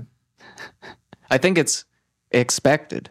Like it's the opposite of a leap, right? Like when in any company, if you get an investment, all of a sudden you now owe something to this. And of course they're going to tell you what to do. Yes. Yes. Um, you know, but at the end, at least he, he hits onto some stuff. He's right. You know, BCH isn't new and it isn't flashy. Why? It's just resilient and it works. so that's I'm really not worried that we're not uh, new and and flashy. Now, some other people, you know, some of the earliest reactions I saw from some of the other BCHs was like, a lot of this seems to do with price. He didn't mention price anywhere, and I don't think that played into it personally. But they're just kind of saying, look, if he thinks it isn't exciting and it doesn't have enough vibrancy or it doesn't have a technological narrative, look, if the price pumped and we were back in the top 10 or top five, you know, that would all be washed aside and no longer a problem, which, you know, prob- probably is right, you know, uh, I would say. So that's that's kind of that's kind of my review of it. Now there was some sort of follow up. so after this uh, thread came out, it uh, generated quite a bit of discussion, and there was a really good, you know, moment where in some of the okay, well, um, we completely missed a whole uh, like section of this, which was. I'll, I'll touch actually. I'll touch on that at the end uh, after this after this came out, um, you know, there was some discussion, and I wrote to somebody said like, "Oh, Eric, thanks for telling us this history. You know, it was really interesting to read." And I said, "It does have some interesting insight about the history, but it's worth." Uh, considering that Eric's evaluation of BCH history appears to stop around late 2019 to 2020 sometime. So there are at least three years of development unmentioned, which is significant given that the split was around 6.5 years ago. And Eric liked that comment, and then he he uh, you know quoted this bit. Eric's evaluation of BCH history appears to stop around late 2019 to 2020 sometime. So there are at least three years of development unmentioned. And he said, "I admit this is correct, and I have more to learn." Also, Bitcoin Cash Autist told him all about all the upgrades that have been going on, and a couple of other people commented. And so at the end of all of this, you know, all the criticism I just had of his essay, it seems like we got the message through. It seems like he finally realized I got to take the BCH community seriously. I'm missing something. I need to just humbly slow down, take a look at this. And my view of BCH is like what was happening, you know, just barely post BSV and that was at least you know three four years ago. Maybe things are maybe things are different now.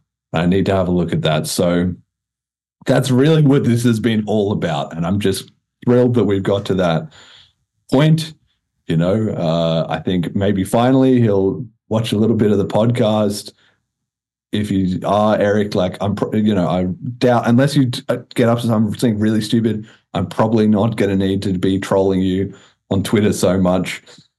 uh, you know, hopefully we can work through the rest of your copes and disagreements and so forth. You know, a bit more civil, civilly from this uh, point forward.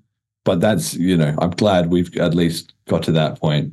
So if Now, uh, one other thing that I want go on. So if his uh like knowledge of the BCH history stopped pre XEC fork, right? We started doing the podcast. Or maybe just after, yeah. yeah. Like he should just start episode one and then go through the whole thing. He'll be He completely up to yeah, yeah. It picks up. Yeah, yeah. It'll be completely up to speed, and he'll just be able to see how consistent we've been as you know various BTC narratives have all fallen apart. He can think back to them in real time. Um, yeah, there was one other little part to this uh, that we didn't mention uh, as well earlier. So I guess I forgot to do a slide on it. So in between uh, the bit where I, after when I got control of the orb, right, I bought it and I had to ask my questions.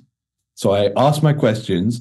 And then, like I mentioned at the start, I went through and made all of the previous um, answers public. Most of them were private. Like I said, there was that guy, Paul, Paul E.eth, who'd paid like 15 ETH to ask all these questions, a lot of them about what's the best way to get into investment rounds and yada, yada, yada.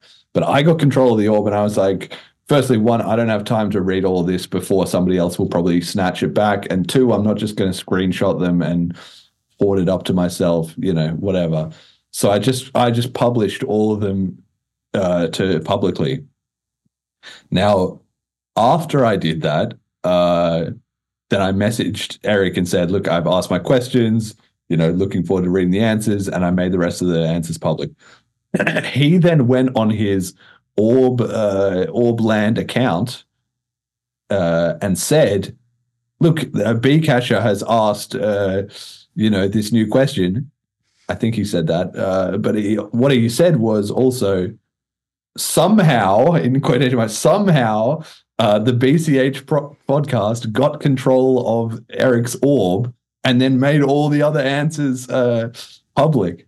So he basically tried to create this like fake drama about it because he knew exactly that I was getting control of it. He challenged me to buy it and I bought it. Uh, and then he even gave me a heads up, like, make sure you ask the questions before, you know, we do anything about it. And then, but then he like, uh, yeah, he tried to like invent this little drama about it as though I'd like super hacked his orb or like something like that. And it like it worked. Like a few people were like, "Wow, how did this guy get you know get control of the orb?" Blah blah blah. Uh, and I think he, you know, it's fair enough. Like he he was just trying to. I think he was just trying to build hype for his orb and stuff like that. But it was just funny. He didn't know that I was going to make all the answers public, but he knew that that was a possibility, right? That's in the rules of the orb, like I explained. So I wonder whether that caught him off guard, whether he was expecting me to do that or not. But either way, I made them all public.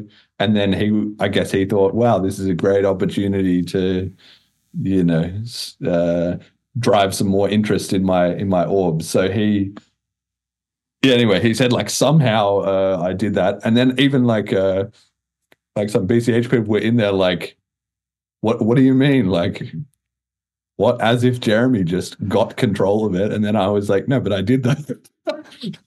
So it was it was like this that was like a fake drama. But yeah I did I got control of the orbs and I uh, made it. And then and then he uh, he was like reposting that from his own account and he was trying to like stir it up as well too. So I don't know whether that was just a marketing thing or what. Yeah yeah. Yeah exactly exactly. Okay, so that was uh, just to clear up anybody who was confused about that. And people were saying like, "Oh, Jeremy, why did you like publish all the answers?" Again, I just I was just like, I don't even have time to read them, and I don't care. Whatever, let's just uh, get them all out there. And it's uh, also funny. You know, you can go back and read them. Yeah, yeah. I was just kind of like, well, now I've now I, now I'm the real orb fucking master, you know. Uh, but there was there, that was in the rules of the orb though, so it wasn't like I didn't break anything or I didn't do anything untoward. This was not some, you know, maybe it's a bit dog to the one previous guy who paid loads of ETH for his answers, but he also knew that that was the rules of the orb when he bought it. So there's no reason that I couldn't do that. And now, uh, so jumping forward back in time to um, after the orb answer was given then a lot of other people started commenting on all this, right? And I want to just, t- we're not going to read out or go into the details of what anybody else reacted with, but uh, just a couple of, of points to hit on. So, this one guy, Hector Lopez, who is this very like toxic BSV guy, he reacted to this uh, post by quoting, you know, Eric Wall has admitted that the big blockers were right. And his evidence for it was the section that Eric said, You want me to say this, but I'm not saying this. And then what he said. so it was just the most dishonest, like, narrative uh, creating by this guy, Hector Lopez. Again, like, I don't want to paint the whole BSV community, you know, based on the actions of one guy. But he is a BSV guy, and that was just so typical that he was trying to get some like vindication, which was fake anyway. It was a it was a fake news that Eric thought that. In fact, Eric had written two thousand words explaining why he didn't think that. and the guy had just either ignored or misunderstood, but probably just ignored that to try and get his like shitty Twitter dunk in. And that was just terrible behavior. And so then people are commenting, being like, no, that's not what he said at all. Uh, and it turns out that I just checked just before the show. He then even ended up deleting this tweet. So the moral of the story here, though, is that Eric was confused about the big blockers being the same as BSV. The BSV people immediately did us a huge favor by fucking taking his words out of context and giving the BCH community a perfect opportunity to say, these guys are crazy. We're not like that. And I want to emphasize that to the BCH community that now that things are starting to improve in the BCH scene, firstly, you have guys like this asshole, uh, Hector, trying to jump on our clout and say, yeah, see, the big blockers were right. We're big blockers too, guys. Like, even if it's like, no, you're still wrong. You're still crazy and wrong. Sorry. so they're going to try and, you know, um, what's it called? Stolen valor. They're going to try and get some stolen valor in there. But secondly, it's a perfect opportunity for any bullshit that they pull for the BCH community to demonstrate that we're not on board with that. We don't like that. And we rejected that for a reason. And to look like the more mature, positive, optimistic, and reasonable ones that you can discuss crypto with properly. So I urge everyone we we need to set that bar really high so that the rest of the world finally gets it clear what the difference is between BCH and BSV. And there's the reasonable, intelligent big blockers who are now being vindicated. That's us. And there's the absolute nonsense crazies who you don't want to have anything to do with. That's BSV, right? So please let's all just uh, lead by example and and get that clear to everybody. now, secondly, was in some of the commentary below that, I had uh, some discussions with a BTC guy who was still very traumatized about the whole block size war. And he was coming up with all this stuff uh, like, but you just uh, BCHs, all you do is just come and troll B- B- Bitcoin, and uh, you know you're always talking shit about us, and you never do anything else, and blah blah blah. And I was explaining to him like, yes, it is true that I criticize BTC sometimes. You know, I poke people here and there. I have my criticisms of you, yes, but you do realize that that's a small percentage of what I do, right? Like outside of you're you're seeing that because that's the crowd you're in. So you only see at the edge where I'm criticizing someone, right? You don't follow me. You don't know what's going on in the BCH community. Most of my time is actually spent on BCH stuff, and very little of it is spent on you know these little battles with BTC people. But he couldn't really understand that, and I said, "Look, there's a whole different world going on of BCH discussion and BCH tech and BCH apps and stuff. And that's mostly what I'm doing. I, it's just a small amount of this. And then he was kind of like, price chart. you always get him with the price chart. He comes in with the price. I said, dude, this is irrelevant. This is like years ago. What? No, I don't care about this price chart. Why do you care about this price chart? And then he was like, well, because on 2019, I was the biggest uh, poster on RBTC. I know what the Bitcoin Cash community is. I know you guys are all wrecked at blah, blah, blah. Uh, you know, and I'm taking my victory lap or something. And I was like, dude, that's this is years ago. You're just so out of touch with everything. It doesn't matter anymore. And he was still just riled up and all that. Now, the lesson that I want to, you know, draw out of this uh, situation is that the BCH community has done a lot of work internally to process everything from the the block size war and all what you know we did right and what we did wrong and what we need to do differently and how we can be positive and differential going forward. Well, the BTC side they've got a lot of that as well too, and they haven't actually processed very much, if any of it. You know, like we can see here, Eric's actually giving a good example of he has actually worked through this Lightning Network was wrong and so forth, so forth. Uh, but he's still at the stage like BCH didn't really have anything, you know, going for it kind of thing. Uh, but anyway, some of these BTC guys, they're still just trapped in there. Yeah, we're going to be right and we're going to, we showed them and all that. And they're going to project onto us the fact that they're still stuck in the past, right? They're going to say, you guys are toxic and you're always arguing with us and uh, why don't you just go off to your own project and like all this stuff that it's nothing to do with us. And in fact, we shouldn't, you know, we should and are focusing on our own project.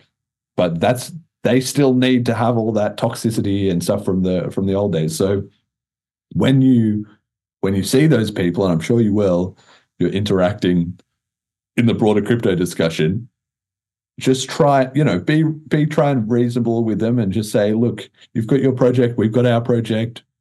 Just do it your way. Like we're not involved. Uh, everything.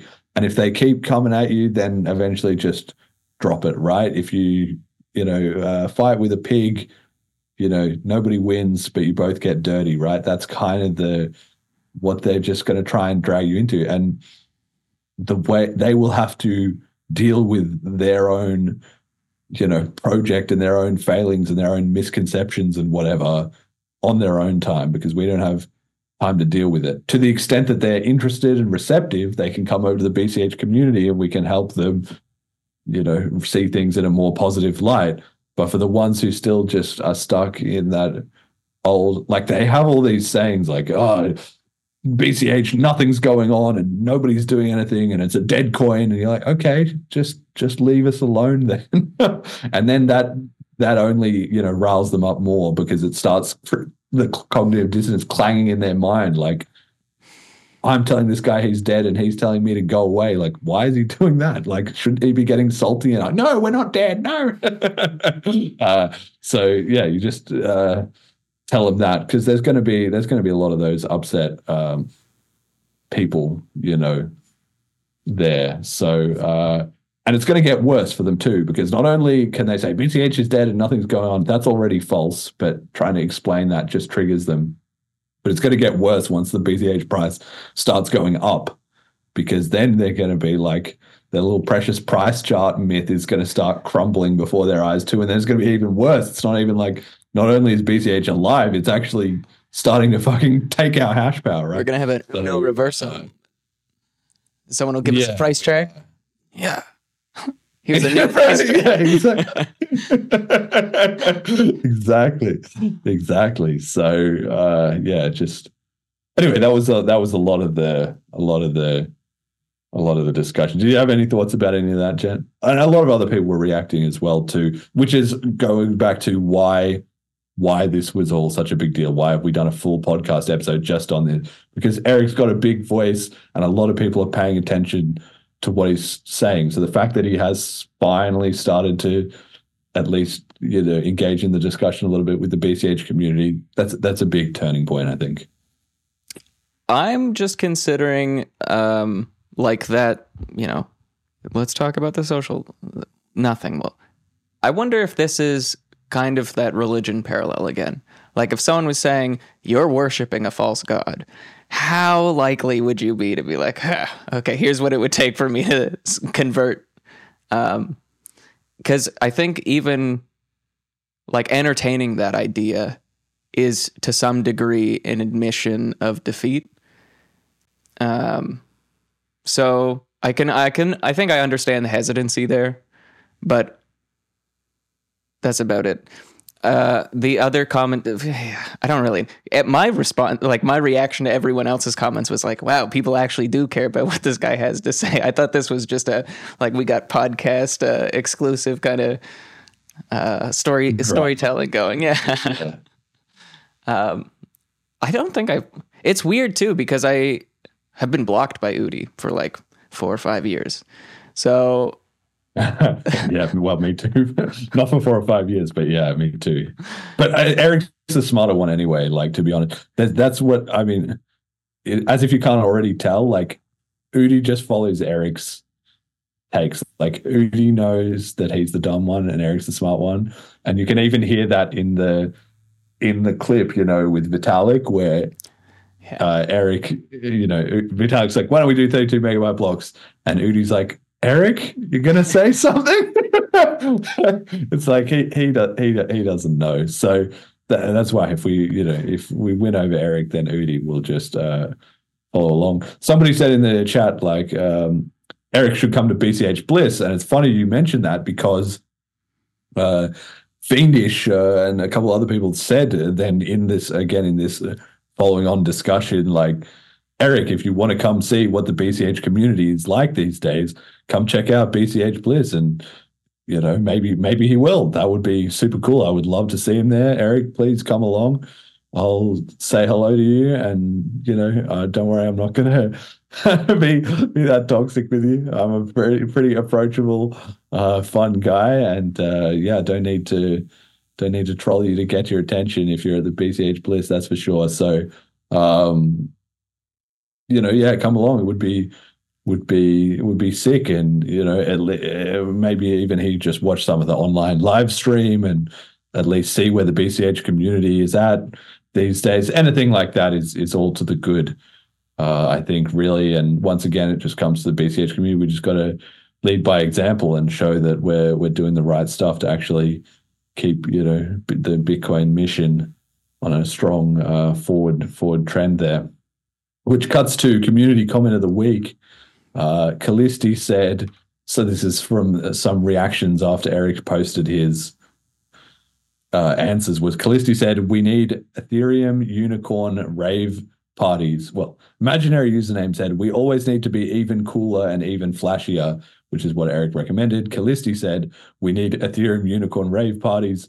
And imaginary username said, best we can do is a bunch of awkward nerds shuffling around Ljubljana trying to avoid eye contact, which got seven laugh uh, emojis and three smile emojis. So, uh, for anybody who's wondering, don't worry, like it will actually be very sociable, but it was it's funny. Imaginary username to to phrase it phrase it that way. Uh, so yeah, go get your ticket www.bliss dot cash. And i made a video uh yesterday i think i released it uh which walks through it's on the bitcoin cash podcast youtube channel which shows you exactly how to buy a bliss ticket. So if you're like i don't know about tapswap i don't know about nfts i don't know about any of this if you're confused about it i've done a full guide breaking it down. So just go on youtube look up the bitcoin cash podcast you'll see it right there. Uh, and that will show you exactly how to buy an nft and get in get a Jessica and get in the crypto spirit for the upgrade day. All right. Do you want to do a little bit of other news, Jett? You don't have to run. We got a little bit of extra time. Do you want to We got some time. quickly talk a couple other things? Okay, all right. So I've got three other quick little bits of news here. Slide doesn't have a picture. I didn't have time to make it all look pretty. Mark Lamb is shutting down his uh, exchange OPNX. Hilarious. He's got you've got two weeks to withdraw. So another scam has been successfully uh, executed.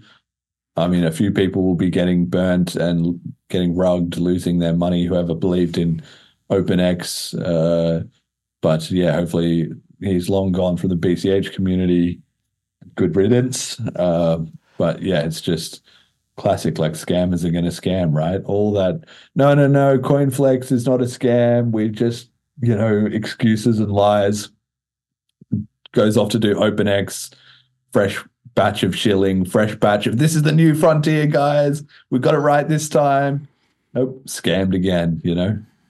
Yeah, and I can't. I think I was reading that it's something. It had something to do with uh, the Three Arrows Capital people, uh, and like how FTX. Oh, I can't even. I'm not going to say anything because I, I and like working on like a quarter. I was like half asleep reading my phone in the morning. Yeah, but yeah. check it out. It's a wild ride. Yeah, yeah. Su Zhu and Kyle Davies, Mark Lamb, scammer team extraordinaires, OPNX. Well, they've all shut down another exchange. So great work, guys. Once again, not your keys, not your coins. As per the the video that we'll show you on TapSwap, exactly how to do that. Uh, and yeah, avoid custodians. And really imaginary username was talking about this too. It's up to the bch community. We do have to set the bar higher. You know we're in a good place now. We need to not lose that right? We've learned those lessons the hard way over and over enough times. So if new people are interested like for instance eric right? If he's interested in coming into the bch community well he's very uh, welcome to come and see what we're working on and be part of it. But it's not like if he says, "Yeah, I love BCH," that everybody should be, "Oh, you know, Eric's involved." Like straight away, it should be like, "Well, you know, take a number, join the line. You've got to earn your way back in with proof of work and time." He's a bit more of a known quantity um, than you know many other people would be, but one way or another, people are going to be coming to the BCH community, and that's okay. You know, everybody uh, comes at a with a bit of a fresh slate and should be able to earn some respect, but uh, they need to they need to do it the right way with proof of work and with Lindy over over time to be believable. And we you know we can't get sucked in with more frauds and scams. You know whether it's um, whether it's uh, bloody uh, Mark Lamb or uh, anyone else, right? Uh, which speaking of which, it uh, occurs to me I think it's tomorrow or maybe the day after that the Copa case is starting with Craig Wright uh, is going to probably get massively exposed uh, in the lawsuits with Coinbase and all of them. So I guess we'll do some more coverage of that once it once it all comes to comes to pass. One day, so yeah, I think it is literally starting tomorrow. Um, but yeah, we'll have more coverage of that as it comes about. Any any thoughts on that, Jett? Any any predictions for ye old Copa case? Uh, did you see the letter from Craig that was like, "We'll settle this if you guys just admit, if you just write this letter."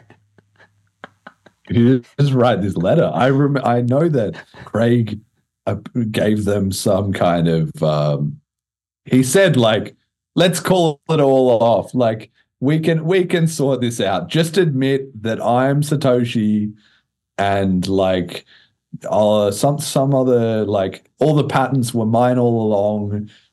I I can't remember the exact terms, but it was basically like if you just agree that I was right about everything, then we don't need to have the lawsuit under which the context is you don't agree about all these things. Yeah. Like as though he had loads of leverage when he's about to get steamrolled, right? I think it's um like there's a specific I think it's like pre-written uh, paragraph that's like here's essentially what you're supposed to say and you're supposed to say it publicly. I don't think any anyone's going to say any of that shit. So I think Craig will lose. they told him to, hilarious. like shove it. yeah. Yeah, yeah, they told him to shove it, and they were like, See you in Oh, court. like what? what? yeah, it's and but it was so funny because they try. It's once again it's the weirdest like narratives. You know, it, like uh, Craig and CoinGeek and stuff. They tried to phrase it as, well, look, let's just settle this now. Like, let's just wash our hands of everything. You can do your thing. We'll do our thing. Doesn't need to be a big deal. It's like you're just standing there and you've just been like stabbed over and over and over and over and over by someone. And finally you're like, fucking stop. And then they're like, no, no, no, let's just call it quits. Let's just call it all off. It's all good. There's no need to be upset. It's like, no, this whole Copa thing is only happening because you just were creating grief for everybody for years on end, incessantly. We finally come to put a stop to it. And now you want to be like, uh, let's just let's just call bygones be bygones and bury the hatchet. If you admit uh, that I was right the whole time, There was an Like, old CoinGeek just- article too, where it talked about how Craig has just been trying to prove that he's Satoshi in court, and none of these lawsuits are going to court. So he can't. And like now, Craig is going. Let's do this outside of court. yeah, I'm excited to see that man get stomped. Yeah, yeah, can't wait. It's going to be good. Okay, BitBoy also did a uh, video about Bitcoin Cash and about the whole block size war just kind of out of nowhere. Now, he's been in his own hot water. Again, I don't know the whole details, but he essentially got ejected from his own BitBoy channel. And there's been much and various drama about that. I don't know all the details, but he says, you know, he lost some money or he was pushed out by some people that hated him for whatever reason. And they say that he was up to all kinds of dodgy stuff and he was sort of in rehab for like being an alcoholic at a certain point and his marriage breaking down. And like, I really don't know the whole story, but nonetheless, he's rebranded to himself as just I'm Ben and I'm doing crypto content. And as part of that, uh, you know, he already has quite a lot of sway. He already had 90,000 YouTube subscribers out of nowhere, which I guess is not the same as his 1 million BitBoy account, but uh, somehow he's retained enough clout in this whole uh, shambles. And he did one a video about the, the block size war, and he got pretty much most of it right, which was great to see because it was just another case of one, Bitcoin Cash still finding its way into the conversation, and two, over time, the truth wins over time, slowly, but it wins over time. Like it, it, this video got, I don't know, 8,000 views or something like that. And that would be a lot of the, the people that are in crypto that don't really know all the details in it. He said, look, Roger Ver didn't start BCH. He just joined up to them and there was so much censorship and it was slandered and yada, yada, yada a lot of stuff that getting those opinions out there from non BCH, you know, channels to listening ears is just fantastic and really helps with uh, our general perception in the overall crypto community, right? So it sort of reminded me of when Andrei Jikh did his video yeah a couple of years ago. Seeing more things like that starting to happen really is just a payoff for the fact that the BCH community is still here, still plowing away and still putting in good work, no matter the slander. Eventually, the the media coverage is has to turn around to recognize and, and match that. And I was really glad to see that. One thing that BitBoy did uh, get wrong at the end was he kind of said, "Yeah, the BCH community is a bit dead though, and it's not really doing anything." Which again, just just like Eric, he just is obviously mostly out of the loop of what's happening. And I commented on the video and said, yeah, that's not really accurate. There's actually quite a lot going on. And he said, oh, okay, cool. You know, so uh, maybe he'll look into that. Um, yeah, I don't know. Any thoughts? I you told me you hadn't seen it yet, right? Yeah, hadn't seen it. Actually, haven't watched any of BitBoy's crypto content except for like three second clips that people goof on him, like on Twitter. So, yeah, yeah. Well, he does a lot of shilling of random garbage. So yeah. I'm not saying that he's going to be the world's best BCH spokesman now or ever, but just you know the fact that he did this fairly accurate uh, video was I'll take it. It's a W. And then we also have just like fail of the week. I didn't do meme of the week, but let's just this is actually meme of the week. Is the swan.com guys who are this sort of laser eye company that helps people invest in BTC. And they make a big deal about we're not shitcoiners and BTC is the king and yada, yada, yada. Anyway, uh, Bcashi posted the clip from Kim Dotcom debating on the Swan Cafe Bitcoin in 2021, where uh, the the guy that he's talking to says to him, uh, "Wouldn't you know BC is BCH the gold or the dollar? Is it more like cash or like the dollar?" And Kim says, "Well, it's more like the dollar." And then the guy says, "Well, it sounds to me then like BCH is a bigger threat to the dollar than BTC is." And it's like they scored this own goal because Kim was like, yes. And the whole Bitcoin Cash community was like, yes, that's what we've been trying to tell you this whole time. And the guy is just tied himself into knots explaining how the traditional financial system is actually a good thing because they're going to be on the BTC side and they're going to treat it just like gold and not manipulate it. And wow, isn't it great that Michael Saylor loves us? And aren't we still revolutionary, but just inside the system? right? Uh, so anyway, they had that debate, right? And that clip uh, was actually featured in the Bitcoin Cash podcast intro in 2022 from 2021.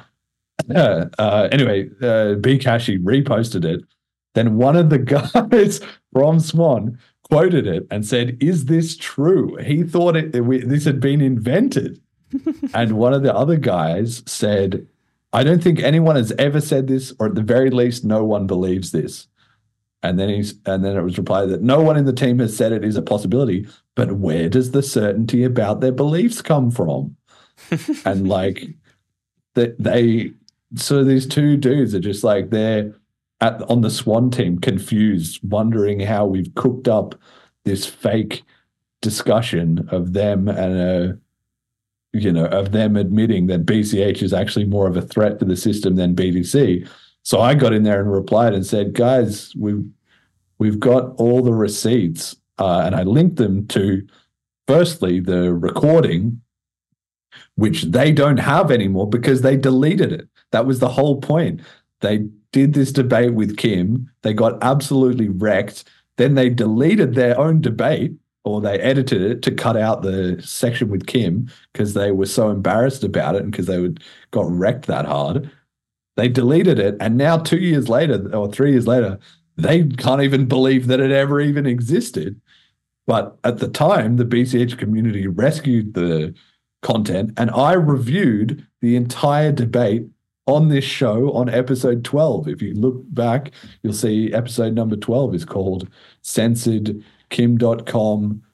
Uh, let me see here. I'm just loading up the title of it. It's called censoredkim.com BCH versus BTC debate commentary. So you can go back and listen to this episode in full to hear the full debate and my commentary at the time. And if you're new to the show and you have only been listening a while, go listen to something like that and you'll be like, fucking banger. Like the BCH narratives have not changed and the BTC all completely contradictory and falling in on themselves as per usual. Um, but anyway, it's just so incredible that the how deluding of yourself is just happening at multiple levels. They were arguing for the banksters in their clip. They got wrecked by Kim Dotcom. Then they deleted it and censored it and tried to cover it up. And now they can't even believe that any of that ever happened. Like, it's just so much delusion. It's crazy, right? There was a moment where I thought I that we were confusing this with the Mark Cuban like pro BCH thing where he's talking about St. Kitts adoption. No, uh, no, no, that was a different thing. Yeah, no, I realized that now, but there was like a moment where I was like, I think they might be right. And then, you know, after I double checked that, I went to that that thread and was like, wow, it's been three days and no one has said anything after they've posted evidence. Okay. Yeah, they didn't reply. Everything. They didn't reply yeah. at all. Amazing. They didn't like that. Just I don't know they didn't block me or anything. So they might have muted me, but really it's just when your L's are that big, there's like anything that they say is just adding fuel to the fire and them trying to sort out this cognitive dissonance of like, guys, is that right? Did did we delete our own debate that we got wrecked on? like, oh, I can't even imagine those guys trying to sort it out amongst themselves. Anyway, that's uh you know, collapsed BTC lies as per usual. We've got message. Oh, go on. We've got a comment in the chat here from the glitch. Speaking of Kim, what was his killer app? He never really came through on that, which was disappointing. I'm pretty sure that's Cash Rain, right? Yeah. Well, he had two. He had one that he said was going to be File Shop, right? Which was going to be like a sort of pay to unlock Google Drive IPFS type of content. That never really came to pass. So yeah, he just sort of didn't deliver on that. The other thing was Cash Rain, which exists and you can try it out. Go to cashrain.com. It took him longer than he, you know, sort of initially said, but he did actually deliver it and it's still in live beta and it works. It's not taking over the world just yet, but it's still a pretty decent app and it goes to show that he does have his own BCH devs and he made it and it works and it's been useful for some things. So yeah, it hasn't taken over the world yet, but it, it exists. Cashrain.com. Check it out. And we've covered it uh, several times on this on this show at different points. Okay, well, that will pretty much do it, except for message to the community. Do you have a message to the community you want to give? Uh, go to Bliss. I'll see you at Bliss. If you want a better message, yeah. I'll talk to you at Bliss. there you go. You got to rock up to Bliss. And my message is uh, I'm glad that we finally got Eric to pay a little bit of attention, and there'll probably be more of other people will start to get the drift that they need to look into the BCH community, either as a direct or indirect result as this kind of plays out. So, really, just be excellent. Set the standard for BCH very high because public interest is going to be growing. So wherever possible, don't just be trying to do dunks and arguing and anything salty, being reactive or emotional. I understand some of the time you need to make some points. Like if they say, you're always shitting on BTC, like don't say, no, I never did, because that's not true. Just say the truth. Say, yeah, I did a bit, but that's, you know, that's not, that's not really all of what I'm doing. That's just something I have done in the past. Yes. Uh, but I also talk a lot about BCH. Have you looked into any of that? You know, do you know all the exciting stuff that's going on in BCH and just keep it focused on being positive and forward looking for us because people are now starting to come to us. You know, we had to go out there and stir up some shit back when everybody was trying to ignore us, but that's the you know the worm has turned. People are people are starting to come to BCH now. So we're in the luxury position of being able to say, yeah, cool, come in be a part of this. Take a look at what we're what we're doing, and some people will love it and will jump in and contribute. And if they put in a lot of Lindy and they're not out there rugging and scamming, great. And if they are coming in and they're trying to cause trouble, then just say, look, this is Bitcoin Cash is not about that. It's not about whatever bullshit you're trying to pull here, and we're not interested. Just go do it somewhere else and just very politely try and exclude them from the discussion and from the, the community because you get what you tolerate, right? So I'm gonna uh, just try and tolerate the good ones. I want to tag on to that. You said the be great. So there's a guy that I've been following since probably before I got into cryptocurrency, like 2015, maybe 2014. Uh, his name's Eric July. I'm sure some of our listeners are going to be familiar with him.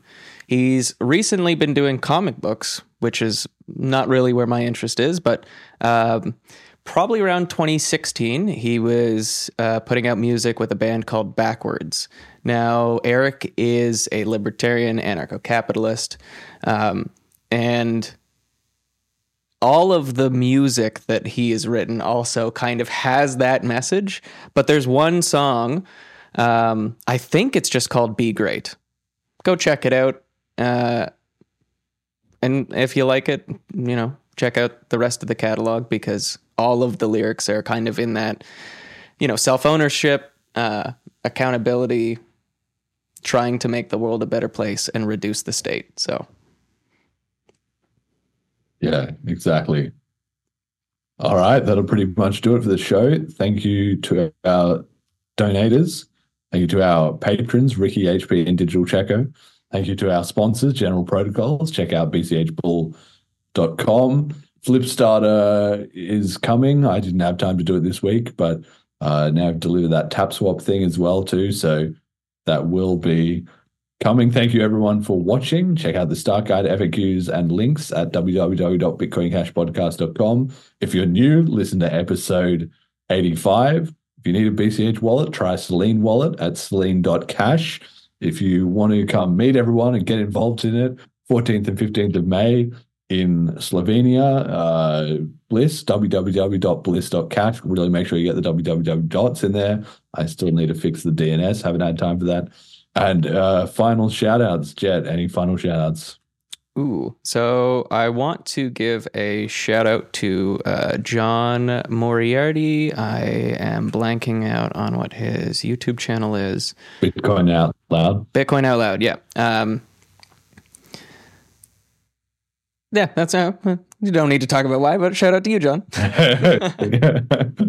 My shout out goes to Eric Wall, mate. I hope I hope you're hearing this. I hope you've watched this episode of the show, thought it over a little bit, and I'm sure we can be much more civil now. If you're willing to engage, then I don't need to troll you so much. But if I knew any other way to do it, I would have, but the the nice, polite, friendly, let's have a discussion way wasn't working and didn't seem like it would ever work. And uh, I'm sure you're aware that you had a lot of copes and you know false beliefs into the mix as well too. So got you've got through got through a lot of that, not all of it, but a lot of it, and uh, also we're in a better we're in a better spot now too on the BCH side. So very glad to be able to have some dialogue with you. And uh, anytime you want to be part of the real Bitcoin, still here waiting for you to to get involved. All right, that'll do it. Thank you for listening, everyone. Until next time.